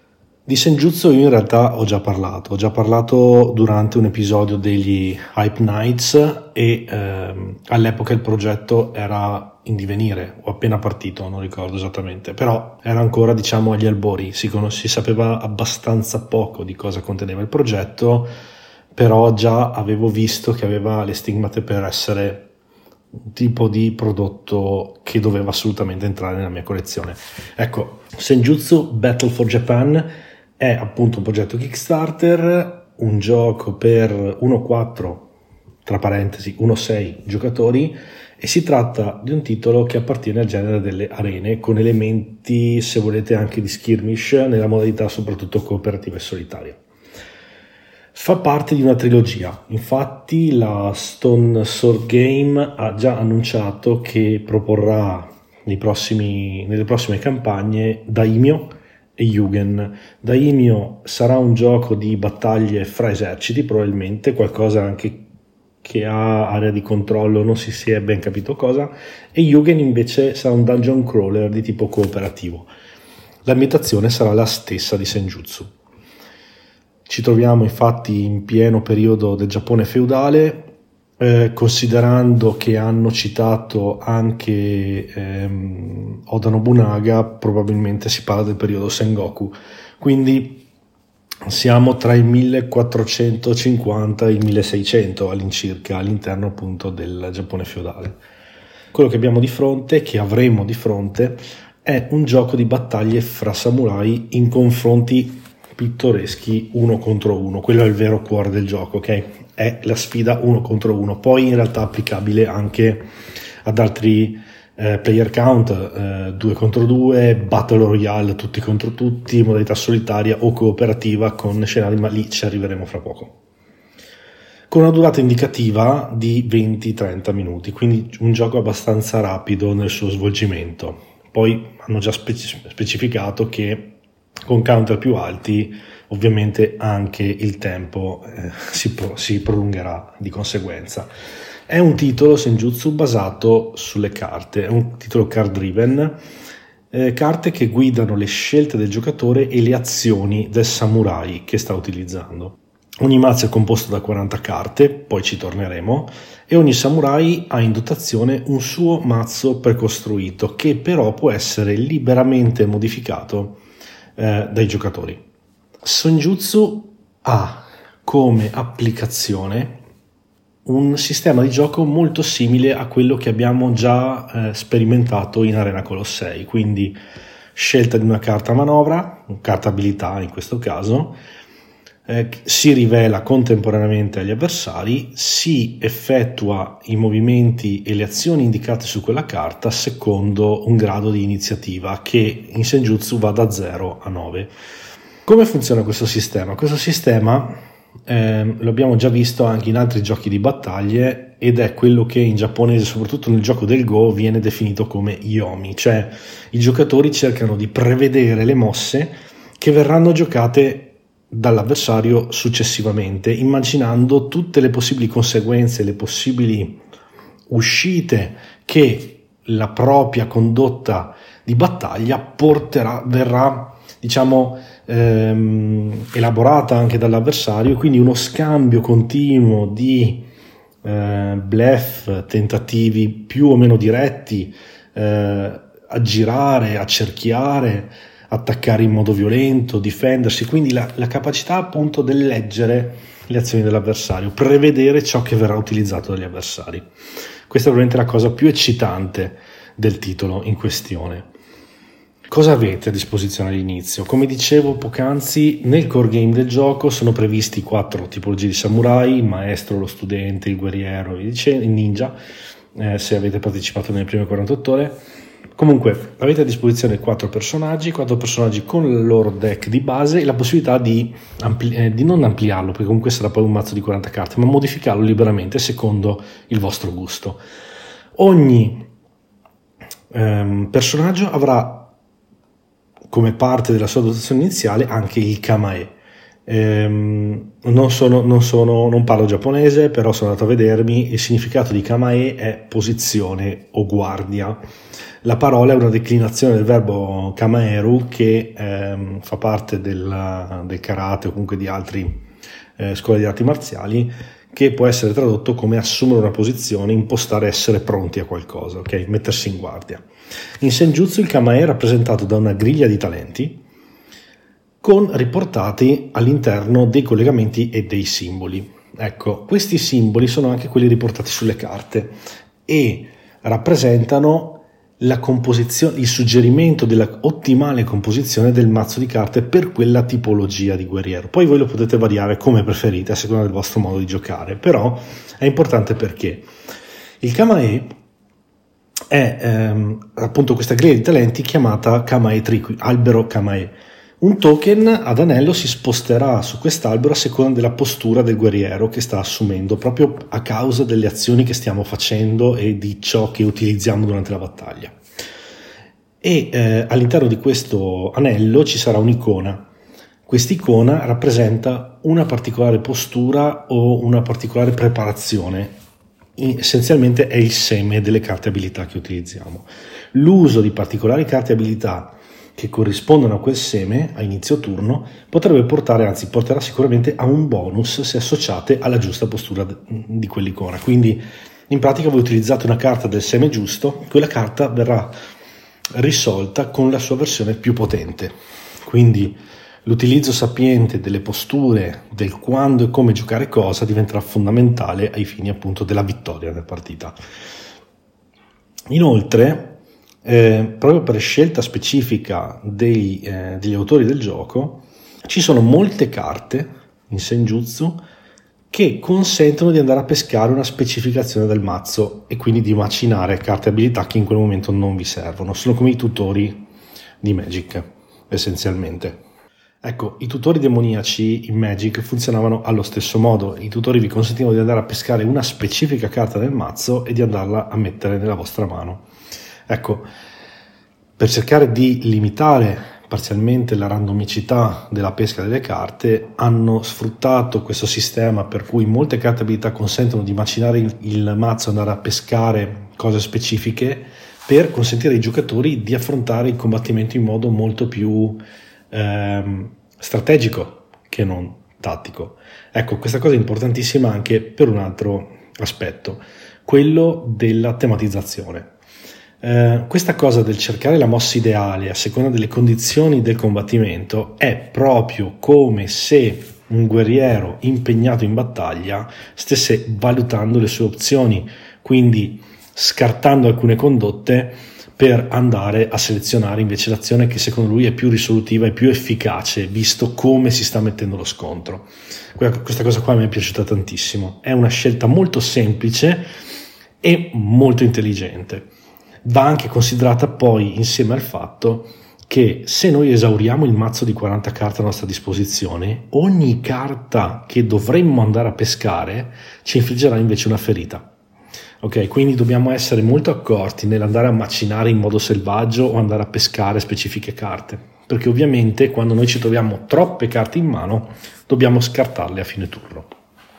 Senjutsu unisce varie soluzioni di questo tipo e saranno poi esplorabili soltanto una volta che il gioco verrà prodotto effettivamente, però già adesso si vede che, ha, che tutte le premesse sono molto curate e molto interessanti una delle quali è quella delle carte preparate.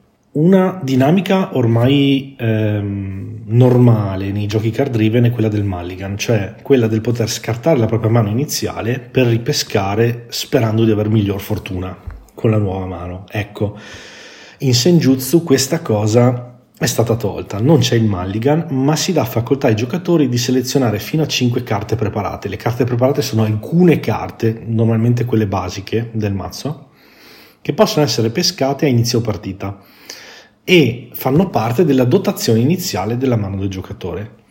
Cosa, fun- cosa, succede? Ovviamente vi togliete la possibilità di avere magari in mano una carta Giada, che sono le carte più potenti, grazie a una pesca fortunata, però se utilizzate le carte preparate sapete di avere una serie di azioni di base, blocchi, attacchi e via dicendo, che vi danno la certezza di essere un, preparato un po' a tutto quello che succederà nei primi turni di gioco. Quindi è una scelta molto molto eh, difficile da fare, ma che aiuta a prepararsi alle prime, eh, i primi due o tre turni di combattimento e soprattutto permette magari di andarsi a pescare successivamente grazie alle loro abilità quelle due o tre carte che vi consentono di proseguire il combattimento un po' come ve lo siete immaginato nella vostra testa. Ecco, ehm, cos'è essenzialmente Senjutsu? Come avrete capito da questa introduzione che vi ho fatto, Senjutsu ehm, è un gioco profondamente ispirato a quelle che sono le battaglie fra le onorevoli battaglie fra i samurai, quindi scontri uno contro uno che vedono appunto impegnati due esperti spadaccini. Poi durante la campagna, grazie agli stretch goals, sono stati sbloccati moltissimi altri personaggi. Adesso non ricordo quanti siano arrivati completamente, ma se non sbaglio sono 17 personaggi o 18 nella versione all-in. Ecco, nel gioco base sono 4 e viene già inclusa la modalità solitaria cooperativa e competitiva. Inoltre è già stato annunciato da Pendragon che saranno loro, loro ad occuparsi dell'edizione italiana di questo titolo e non sto parlando semplicemente dell'edizione retail ma proprio della campagna Kickstarter infatti in fase di ehm, pledge manager su Baker Kit ci sarà l'opportunità di scegliere direttamente la lingua italiana e di avere quindi accesso a tutta la componentistica tradotta nella nostra lingua per chi è interessato. Io sono molto felice di questa notizia anche perché soprattutto per la campagna narrativa eh, di cui adesso vi accennerò è molto importante avere l'opportunità di poterla giocare nella nostra lingua. Dicevamo che siamo nel Giappone feudale. Il gioco nella campagna Kickstarter aveva due versioni, una core game e una invece deluxe con diciamo accessori più di pregio, fra cui gli anellini di metallo al posto di quelli tradizionali, eccetera, eccetera, eccetera. Le miniature ci sono comunque, le miniature hanno una, una, base, una basetta eh, esagonale, dato che tutti i combattimenti avverranno su mappa ad esagoni e eh, le carte azioni che andremo a utilizzare andranno ad impegnare i personaggi in che modo? Semplicemente indicheranno una direzione di movimento, nost- il nostro fronte è indicato nella basetta con uh, un'icona, una freccia, e quindi noi applicheremo i movimenti stando appunto attenti a come siamo orientati e a come vogliamo muoversi rispetto all'avversario. Altra particolarità del titolo è che, a differenza ad esempio di Arena Colossei, che io purtroppo citerò ancora durante questo intervento perché a me l'ha ricordato moltissimo, ehm, contiene non soltanto carte attacco, ma le carte abilità che abbiamo in dotazione sono manovre, sono attacchi, sono blocchi e sono istantanei. Cosa significa? Noi abbiamo anche la possibilità di parare un colpo. Le carte blocco sono un'interessante integrazione a questo, a questo combattimento perché le carte blocco indicano un range di iniziativa più o meno ampio, dipende dal personaggio, dipende dal mazzo di carte, dal tipo di carta utilizzata e se noi la utilizziamo nel momento giusto, cioè noi all'inizio scegliamo la carta blocco, il nostro avversario fa un attacco ad esempio ad iniziativa 3, se noi indoviniamo il range ad esempio 2-5, prendiamo il 3, cosa succede? Che noi non soltanto blocchiamo l'attacco, ma rispondiamo, quindi facciamo un contrattacco immediato. È una carta molto difficile da sfruttare, ma se utilizzata nel momento giusto può svoltarvi radicalmente un combattimento. Ovviamente se la scelta della, del range di blocco è sbagliato, il blocco è fallito e l'attacco verrà subito. L'obiettivo dei giocatori è ovviamente quello di infliggere un numero sufficiente di ferite, rappresentate anche queste da carte, all'avversario. Quando questo avviene, semplicemente l'avversario è sconfitto e abbiamo un vincitore. Le carte attacco non hanno bisogno di grosse presentazioni, come quelle manovra, sono in realtà eh, sovrapposte. Le carte iniziativa sono le altre carte molto interessanti. Le carte iniziativa sono rappresentate da due tipologie di carte, quelle che rimpiazzano e quelle che aggiungono. Le carte iniziativa che rimpiazzano funzionano in modo abbastanza semplice. Noi giochiamo, inizio scegliendo una carta, ma possiamo immediatamente, prima che vengano risolte, ma dopo che sono state svelate, sostituire la nostra carta con quella iniziativa, con quella, scusate, con quella istantanea, modificando il, um, l'effetto di combattimento e quindi praticamente fintando una certa azione e sostituendola con un'altra. Anche questo è molto interessante. Quelle che invece si aggiungono, beh, lo dice la parola stessa, noi giochiamo una carta azione, ci aggiungiamo sopra una istantanea, mannaggia, un'istantanea che va ad aumentare, ad esempio, che so, il movimento, piuttosto che la forza dell'attacco, piuttosto che il range del blocco. Ci sono varie carte iniziativa che possono essere applicate per questo motivo. Arriviamo al, eh, al sodo. Ci sono, come avevamo, dice, eh, come avevamo detto all'inizio della, dell'intervento, varie tipologie di carte. Queste tipologie di carte sono rappresentate da semi e sono la giada, l'oro, l'acciaio e il legno. Il legno sono le carte base. Sono in un certo senso indicazioni della potenza di quelle carte. Possiamo avere una sola carta giada all'interno del mazzo, possiamo avere un solo tipo di carta oro all'interno del, del, ma, del mazzo, quindi eh, possiamo avere diverse carte oro, ma solo una coppia per ogni tipo, due copie delle steel, tre copie delle, eh, delle, delle wood. Quindi in base a cosa sta utilizzando l'avversario, se tipo l'avversario si è già giocato sia la giada che l'oro, sappiamo anche che ha una magari un numero di attacchi potenti più limitato rispetto a quello che abbiamo noi, quindi possiamo anche rispondere e comportarci in un certo modo. Quindi questa base di deck building che vi consente di selezionare liberamente mantenendo queste regole di fondo è anche questa molto interessante perché, perché il gioco nasce con l'opportunità di essere giocato anche in modalità torneo, quindi mazzi composti che vanno verificati, leggiamo la composizione di carte dell'avversario, quindi è un gioco che ha grandi aspirazioni anche per il futuro, soprattutto adesso che stiamo uscendo da una pandemia. Altre cose interessanti da dire sono sicuramente le modalità di gioco. Quindi arriviamo un po' al, alla parte finale dell'intervento. Come avevamo detto prima, si può giocare in modalità competitiva, che è quella base, 1 contro 1, 2 contro 2, Royal Rumble. C'è l'opportunità di arrivare fino a 6 giocatori, quindi con un 3v3, eh, volendo, acquistando i pacchetti di espansioni miniature che sono disponibili in fase di, eh, di Pledge Manager. E Oltre a questo si sommano le modalità solitarie e cooperative. All'interno di Senjutsu ci sono delle campagne, delle campagne che fanno parte sia del core game in alcuni casi, ma più che altro dell'all-in, che sono solitarie o competitive.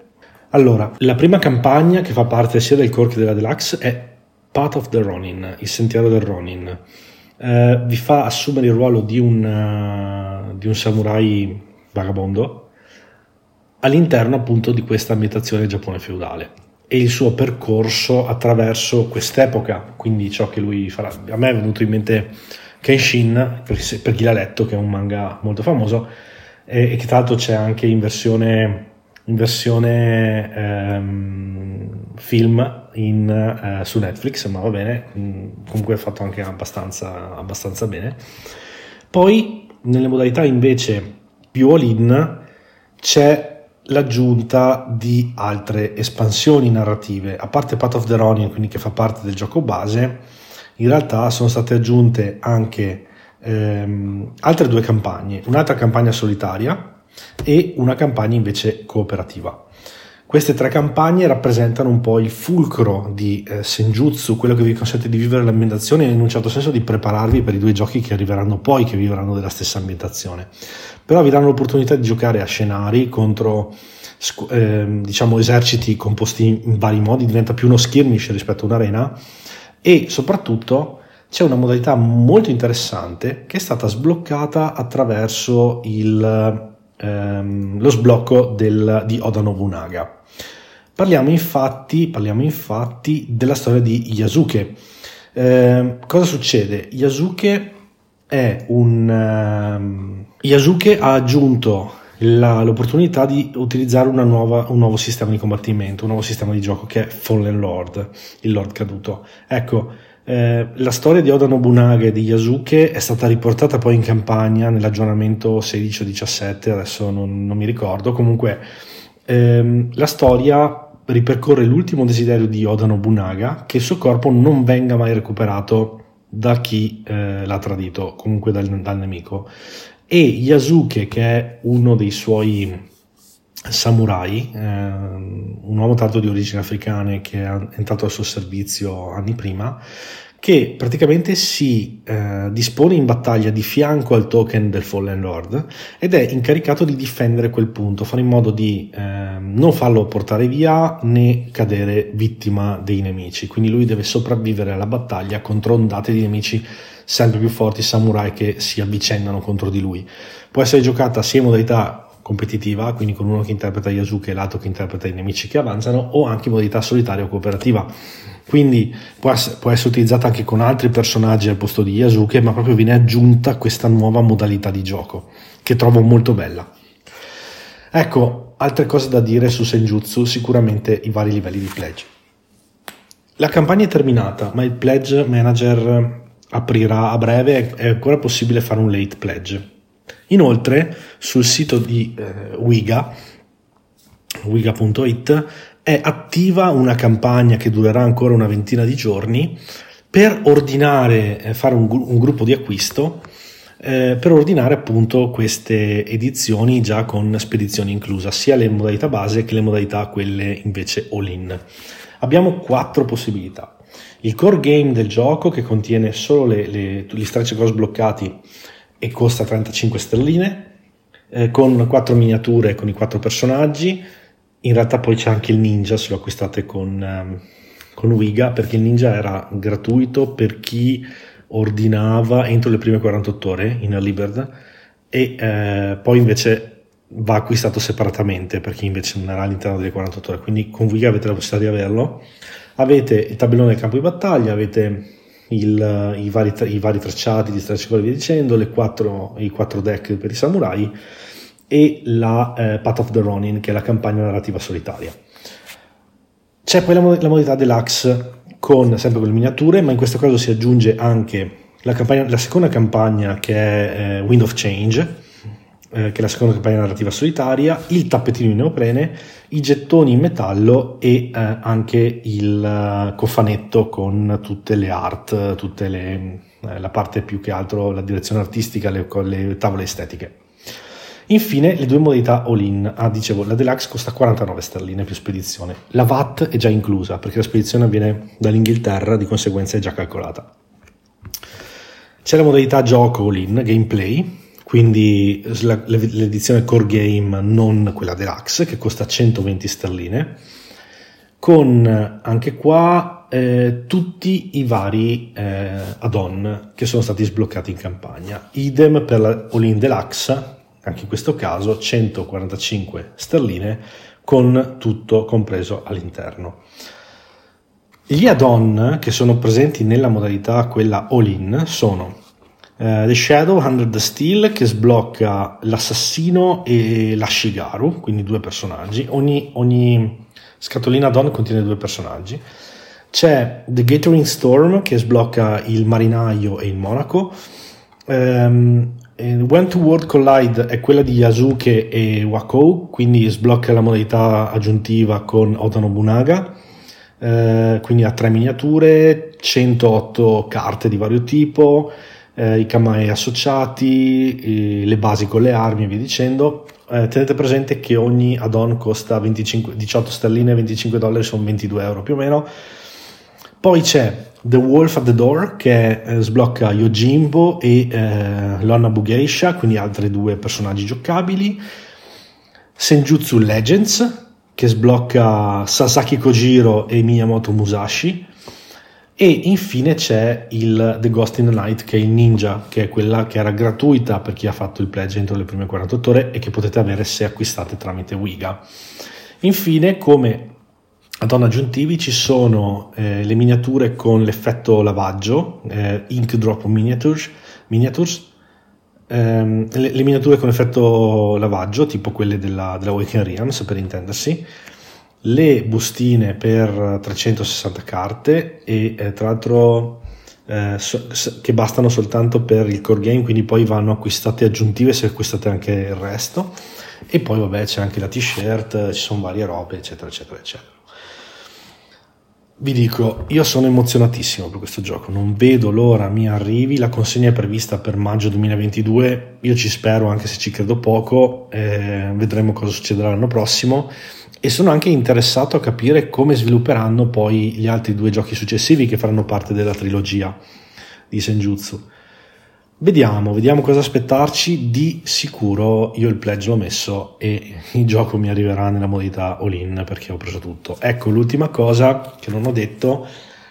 Ehm, nel campo di battaglia saranno possibili ehm, anche il piazzamento di eh, elementi scenici, il pozzo, l'albero di ciliegio, eh, qualche vari ostacoli, le colonne, eccetera, eccetera, eccetera, perché per variare un po' la battaglia. Saranno effetti di terreno, quindi ostacoli che impediranno certi movimenti e che daranno determinati vantaggi e svantaggi se vi ci trovate vicino. Ecco, è l'ennesima integrazione che trovo molto carina via via che insomma uno diventa sempre più esperto nel titolo. Ed è il mio turno di, eh, per chiudere questa, mh, mm, questa puntata del DBC con un gioco che è, chi ci segue da un po' sa che è diventato un po' una specie di meme, un po' una specie di inside gag. Eh, che è ovviamente ragazzi Space Base. Allora Space Base, Space Base, è stato il protagonista di diverse partite quest'estate. Adesso è un po' che non ci gioco però ovviamente eh, comunque eh, era, l'intervento era in canna. Ho... l'hai comprato? no ce l'ho ancora Ah, quello che ci hanno prestato sì. ce l'hai ancora tu? non me l'hanno più chiesto. Ah, sì! Eh, di chi è? Eh, Oh, Dobbiamo... Aveva il nome che doveva far ridere. Aspetta, ma come doveva eh, far sì, ridere? Ma come? Eh, Hustle, eh, no, eh, David Hasselhoff. Eh, lui, ma Kit. cosa state dicendo, ragazzi? No, di Coke, Mike, di... Mike, Mike Cock. Lui si era chiamato Mike Hawk perché noi in trasmissione dicessimo Mike ma... Cock e tutti ah, Mike Cock. Comunque, caro Mike Hawk, ci abbiamo ancora noi. Oh, abbiamo, ancora, abbiamo ancora noi il tuo Space Base e eh, quando lo rivuoi l'intervento sai già dove contattarmi. Esatto e ti ricordo il nostro bargain, io ti ridò il tuo Space Base e tu mi dai Tank Duel. Esatto, tra l'altro... Eh, mm, mm, che bello Duel. No, ma era per darlo ad Ale, Ale, eh, un ghiottone eh, di lotte dei carriera. Non vede l'ora. Eh, no, quello è di Paul, veramente. Allora, però... ragazzi, Space Base, adesso, caro uh, Black Hawk o quel che è... Mike, sai, Black Hawk Down. Sai che... Black Hawk Down, sai che è uscito l'intervento, quindi sai che il gioco possiamo tranquillamente ridartelo. Io volevo sentire qui eh, la voce di Ale che fece con me le prime partite, poi io ne ho fatte altre, bla bla bla, però insomma Ale, tu sei l'unico immolato. qui dentro che si è immolato. Eh, Sweatshop cinese no, number sì, one. Eh, l'anti-ergonomia fatta gioco. e, sì, soprattutto allora, no. il silenzio di... e la sofferenza no, dei no, le, la, I primi 20 minuti sono divertenti e poi che diventa sofferenza. Sono ma... le altre due ore che... Bene, ma non benissimo direi. No, in realtà ci ho giocato volentieri, ci ho rigiocato volentieri, sì. quello devo dirlo onestamente, non lo prenderei neanche regalato. Sì, è un gioco che ha veramente... Io ne parlo perché più che altro ne abbiamo nominato mille volte quando esce in top 50 lo infamiamo. Quindi... Uno dei giochi preferiti di Tom Weisel ragazzi, quindi me che cosa possiamo concludere? No, ragazzi, fermi tutti. beh, beh, beh, Al di là di Tom beh. Base che ce ne frega il giusto, era però il fatto che ogni volta che usciva in top 50 ne, ne Sì, dicevamo sì. sempre Ma peste perché, e corna. per- perché quella volta che nessuno di noi lo conosceva sono stato io mi sono immolato a vedere questa fogna di E tu gioco hai detto che- E ragazzi. io- era, per me è una cosa semplicemente inaffrontabile ragazzi perché è bruttissimo da vedere cioè non ce la È terribile proprio. da È mettere al terribile. tavolo. No, e è che prende la roba, cioè alla fine Machicoro nello spazio e... un po' più estremo, Un po' più e un po' più, e è molto più brutto No, No, ma come in Machicoro, da vedere, dico, eh. mentre giochi c'è grande esaltazione perché No, tu ma tiri i dadi, che a me Machicoro applichi gli effetti, anche. gli altri tirano i dadi, triggerano i tuoi effetti, cioè è tutta una roba che si nutre di se stessa, no? Mi auto... Esatto, vai, vai, vai. Però, Ale. però a un certo punto esplodi perché come Machicoro arrivi a un limite massimo Sì, di sì, e sopportazione. dopo Sì, pugni sì, sul basta. tavolo Eh, improperi Eh, ad- mi spoilerò il, il, po- il po- il post, l'intervento. È Machicoro molto più tecnico, cioè Ecco. perché quindi voglio dire se Machicoro vi piace e onestamente vi divertite con Space Base più o meno impazzite perché ovviamente questo vi, vi fa fare delle cose molto più tricchettose, molto ti, sei risparmiato, ti sei risparmiato l'intervento Jack piuttosto più complesse. No, vabbè, dai, due robe le dico, poi tanto questo è il sunto, ragazzi. Cioè, alla fine poi dirò la mia su come la penso e su se il gioco vale la pena di essere affrontato, anche perché non è mai uscito in italiano, quindi bisogna ordinarlo, bla bla bla. Per Beh, cui non- per cioè, me è no Per, la- per quello che c'è scritto in inglese alla fine si può anche italianizzare. eh. sì, eh, in realtà è indipendente dalla lingua, per cui potete tranquillamente abbastanza indipendente dalla lingua, per cui Sì, potete infatti. tranquillamente Dai, dai, sotto con base spaziale. vai E, e 3, 2, comunque 1 a me la cosa che mi ha fatto più ridere comunque sembra di essere in uno di quei sweatshop cinesi dove Sì, fanno sì, le ma- borse cioè. finte e dove tutti sono chini sul fatturato per ore e ore. Qua- quando Cioè, vedi uno che esita a tirare i dadi lo prenderesti, Dai! lo prenderesti a randellate sui denti. Cioè non... sì, sì. scene turche No, no, un, gio- un gioco che tira fuori il peggio di te, però ha delle cose positive. Ci ho visto delle cose positive dentro, ve le spiego. ma durante- anche dei difetti durante questo intervento. Ha fatto anche cose buone questo gioco. insomma. Quindi Jack, Banda, ti prego. 3, 2, 1, vai! Jack, mi autolancio.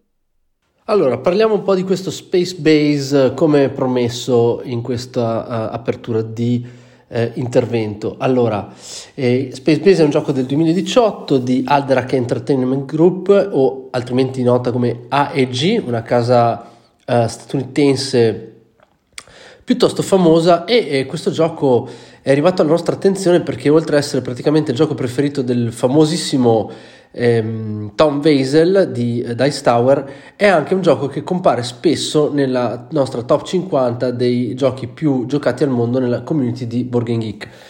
Però allo stesso tempo la stranezza è che questo gioco non è mai stato eh, rilasciato in italiano, pur essendo un gioco che eh, secondo me eh, aveva mm, veramente un grosso appeal eh, teorico e per cui ci siamo sempre chiesti come mai questo gioco non è mai arrivato in italiano. Eh, bisognerebbe provarlo, solo che è di difficile reperibilità e onestamente costa davvero parecchio considerato eh, quello che eh, sostanzialmente offre, cioè eh, 4, scusate, 5 tabelloni perché eh, si gioca da 2 a 5 e, mm, e delle carte per quanto ben telate e di ottima qualità comunque sono sempre solo delle carte e ovviamente un paio di dadini e qualche cubetto per cui è difficile eh, come dire affrontare la spesa eccetera. Eh, siamo sempre stati un po' scettici nel vedere tutti i video di gameplay e quant'altro. Per fortuna quest'estate è arrivato il mitico Mike Hawk, un nostro ascoltatore che ci ha prestato la copia di Space Base. E eh, ringraziandolo eh, lo esorto anche a farsi sentire per la restituzione della scatola che ovviamente noi adesso abbiamo un po' concluso eh, abbiamo un po' chiuso l'utilizzo di Space Base per cui mi sembra giusto che la scatola ritorni al suo padrone originale Uh, Space Base dichiara un 2-5 giocatori, 60 minuti eh, da 14 anni in su, quindi un gioco che ehm, si propone un po' di essere proprio per esperti, ma vediamo di cosa parla Space Base se non l'avete mai sentito nominare o se ne sapete poco. Allora, in Space Base ogni giocatore ha una plancia con eh, 12 eh, slot, ogni slot è occupato da una nave spaziale che fa un'azione. Fa un'azione, eh, eh, in realtà fa due azioni, una eh, si attiva nel proprio turno quando il giocatore di turno tira i dadi e l'altra si attiva nei turni degli avversari, quindi si gioca sostanzialmente in tutti i turni. eh, al turno di un giocatore questo tira i dadi e ogni giocatore può scegliere individualmente senza alcuna restrizione se giocare eh, entrambi i dadi in maniera singola, non so se ho ottenuto un 9 o un 5 più 4, posso, posso utilizzare la, l'astronave 5 e l'astronave 4 oppure utilizzare l'astronave 9. Semplicissimo, ve l'ho già praticamente spiegato. Eh, avete alcune valute come il denaro, eh, l'income e i punti vittoria in una track sempre contenuta nel vostro ampissimo eh, e stranissimo, eh, nella vostra stranissima plancia giocatore e avete già capito potete eh, arricchire la vostra plancia con eh, navi sempre più potenti e sempre più performanti. Questo eh, è praticamente in soldoni eh, Space Base. Eh, molte navi vi fanno guadagnare soldi, vi fanno uh, fare delle, delle, cose pazze, vi fanno guadagnare income, quindi vi fanno guadagnare il, i soldi che vi entrano fissi ogni turno, eh, vi fanno guadagnare punti vittoria, alcune navi sono completamente pazze, eh, però come i più furbi di voi avranno intuito, le astronavi da 1 al 6 sono una cosa, le astronavi dal 7 al 12 sono un'altra cosa. Eh sì, perché come avete capito, eh, le, astro- le, astronavi da 1 a 6 sono quelle che userete più spesso, perché è meglio usare due volte un'astronave da 1 oppure usare una volta un'astronave che eh, è, può essere utilizzata solo sommando i dadi, quindi un'attivazione sola. Ebbene, e l'autore del gioco, John DeClaire, ha, eh, come dire, magistralmente equilibrato la, co- la cosa portando ovviamente ehm, poteri più complessi, strutturati, eh, ma anche potenti eh, per le astronavi con i numeri più estremi. Per esempio il 12 ovviamente sono astronavi molto molto forti e, um, e via così. Mentre le astronavi dall'1 al 6, che bene o male siete più o meno liberi di utilizzare tutti i turni perché una volta ovviamente i dadi da 6 sono quelli e quindi chiaramente avete due possibilità che il numero esca e poi ovviamente utilizzare due navi in un turno è più vantaggioso che usarne una sola. Questa dinamica è alla base della struttura e della tattica di gioco. Ecco, questo è quanto vi dovevo dire di meccanico. Eh, ci sono mh, alcune particolarità nel gioco, nel senso che ci sono alcune navi che vi permettono di attivare le navi adiacenti e questo provoca ovviamente una serie di combo a volte spiazzanti eh, per gli avversari e che vi, come dire, aumentano di molto il range di utilizzo delle navi più forti perché se voi mettete, non so, alla destra della nave numero 6, cioè sul 7 mettete una nave che vi fa utilizzare la nave a sinistra, voi potete utilizzare la nave numero 6 anche quando esce il 7, che come sapete è il numero che esce più spesso con una somma di due dadi da 6. Per cui potete utilizzare tutta questa serie di strumenti che vengono messi a disposizione dalle tantissime carte presenti nel gioco per strutturare delle combo a volte devastanti. Um, io lo dico perché eh, sostanzialmente non c'è molto altro da spiegare in che cos'è Space Base, in cosa si struttura l'esperienza di giocare a Space Base. Ma questo lo sapevamo abbastanza bene già guardando i video di gameplay e studiando il gioco da fuori. Quando abbiamo iniziato eh, invece, quando ho iniziato a eh, giocare effettivamente a Space Base, mi sono accorto che è un gioco che dà eh, innanzitutto eh, questa, all'inizio da questa, come dire, sensazione di partire molto lentamente e di andare in escalation verso la fine. Eh, molti punti li fate proprio negli ultimissimi turni e questo mi ha ricordato ovviamente molto Machicoro che è il suo fratello minore in te- sia in termini di complessità sia in termini di struttura Machicoro è un gioco che era però più semplice da gestire perché qui eh, oltre a tutti i poteri ci sono anche delle, delle um, delle, delle, navi che quando attivate danno semplicemente delle, della possibilità di utilizzare dei poteri in momenti eh, extra turno oppure indipendenti dal tiro di dado. Per cui ulteriore complessità, ulteriore tattica, ulteriore struttura. E quindi all'inizio sembra che ci siano veramente infinite possibilità e da un certo punto di vista è così. Eh, però eh, sì, a volte le combo diventano un po' difficili da gestire, un po' macchinose, vi auto eh, chiudete nel vostro mondo e cercate appunto di chiudere queste combo molto complesse. E, Fra l'altro devo anche eh, far notare che è molto facile acquisire le navi del mercatino. Eh, in ogni caso nel vostro turno acquisirete nuove navi e quindi la vostra plancia acquisirà complessità e potere.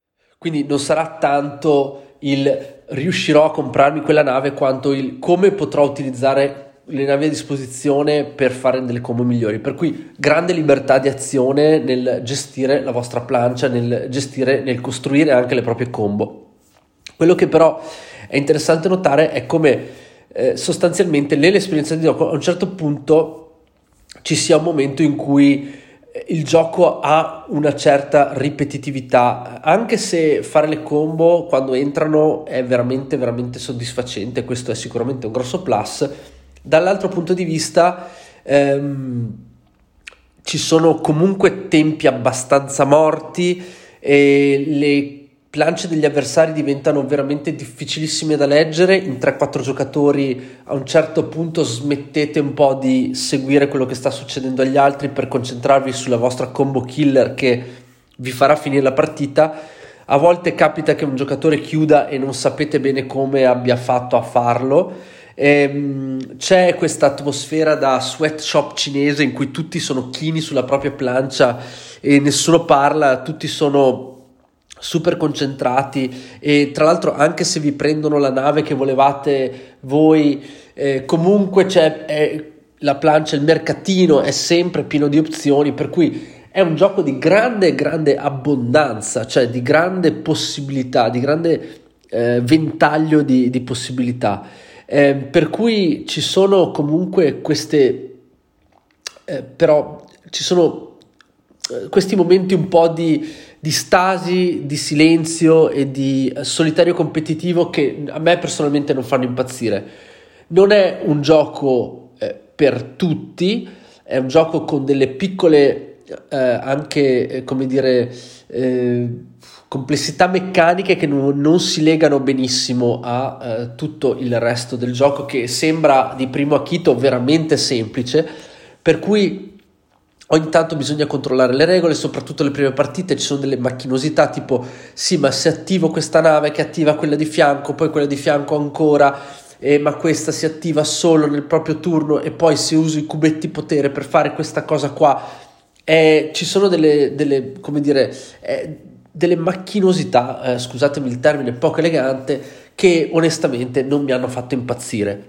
Eh, detto questo, eh, ripeto, se a voi piace eh, il solitario competitivo molto silenzioso, molto concentrato sul proprio motore, su quello che sta succedendo nella vostra plancia, senza tanto preoccuparvi di quello che sta succedendo agli avversari, e comunque potete giocare praticamente ogni turno in quanto usate i dadi eh, di ogni volta che vengono tirati anche dai vostri avversari e comunque la vostra plancia è in continua evoluzione.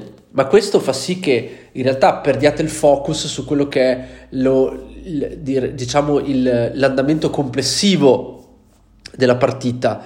È, un, eh, è un'atmosfera che va eh, apprezzata per quello che è. Non si può pretendere da Space Base un gioco eh, super coinvolgente o cacciarone, eh, nonostante la grafica lo suggerisca, o troppo leggero.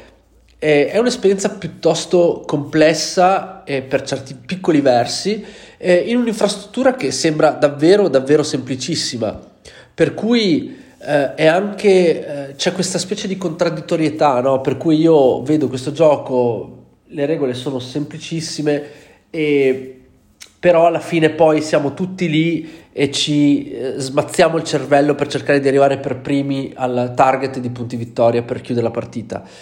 A, a me questa cosa qui ha lasciato un po' interdetto, per quanto alc- per alcuni aspetti il gioco sia anche abbastanza divertente, ci sia comunque del trash talk, all'inizio, poi a un certo punto si vuole un po' finire la partita che secondo me è un po' lunghetta, forse l'escalation eh, finale è troppo rapida per quello che è un lungo build up nel nella prima metà direi eh, della partita stessa. Eh, materiali sono eh, ottimi, devo dire le carte sono fantastiche, le planche sono eh, molto simpatiche e molto originali, sono super lunghe, avete questi 12 slot uno a fianco all'altro che sono veramente una cosa da vedere. Se andate su internet e vi cercate qualche immagine avrete sicuramente la possibilità di farvi l'occhio.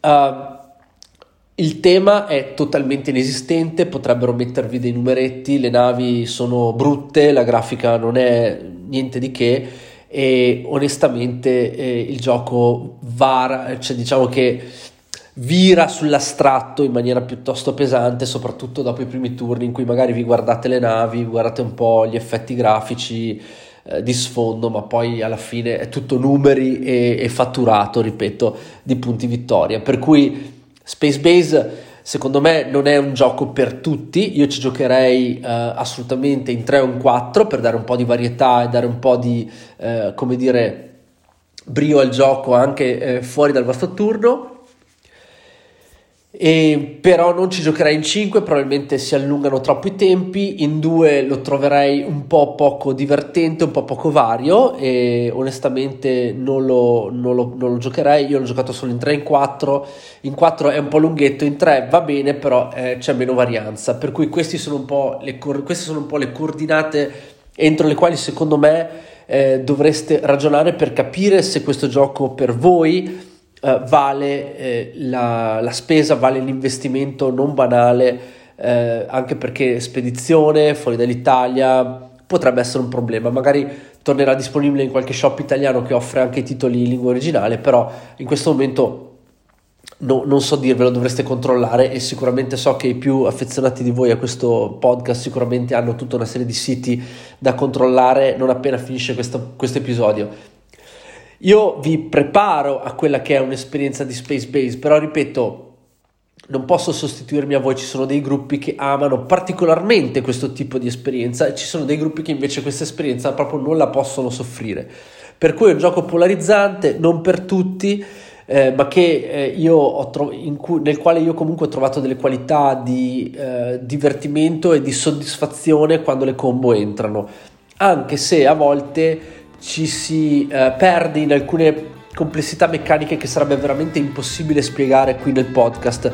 Per cui um, a volte ci sono delle combo che sono veramente arzigogolate e che i vostri avversari potrebbero chiedervi di ripetere più volte perché magari voi avete inteso una cosa. Le prime partite potrebbe essere veramente uno scoglio, quindi ci vogliono giocatori un po' affiatati, un po' scaffati per affrontare Space Base. Non fatevi ingannare dalla grafica un po' cartunesca del tutto, ci sono appunto delle, delle punte di complessità non indifferenti su come produrre eh, i punti vittoria, le monete e quindi i punti vittoria che servono per concludere con successo una partita di Space Base. Per cui ragazzi, un gioco che ha delle qualità indubbie, eh, però de- anche dei piccoli problemi, delle piccole complessità e, ripeto, da trattare con prudenza se non rispondete alle caratteristiche che vi ho elencato. Questo è Space Base, la prossima volta che lo incontriamo in top 50 ne parliamo sicuramente e a questo punto non mi resta che ritornare a dare la linea a me stesso e al gruppo per la chiusura di questo episodio. E grazie Jack, grazie per questo splendido intervento che chiude la puntata di oggi. Un saluto da Jack, uno da Banda, uno da Mac e uno da Ale. Mamma che chiusura! Cioè, proprio con la scure, proprio con la scure. Basta, basta, chiudi, chiudi, chiudi, chiudi, chiudi. Ciao ragazzi, ci vediamo dall'altra parte.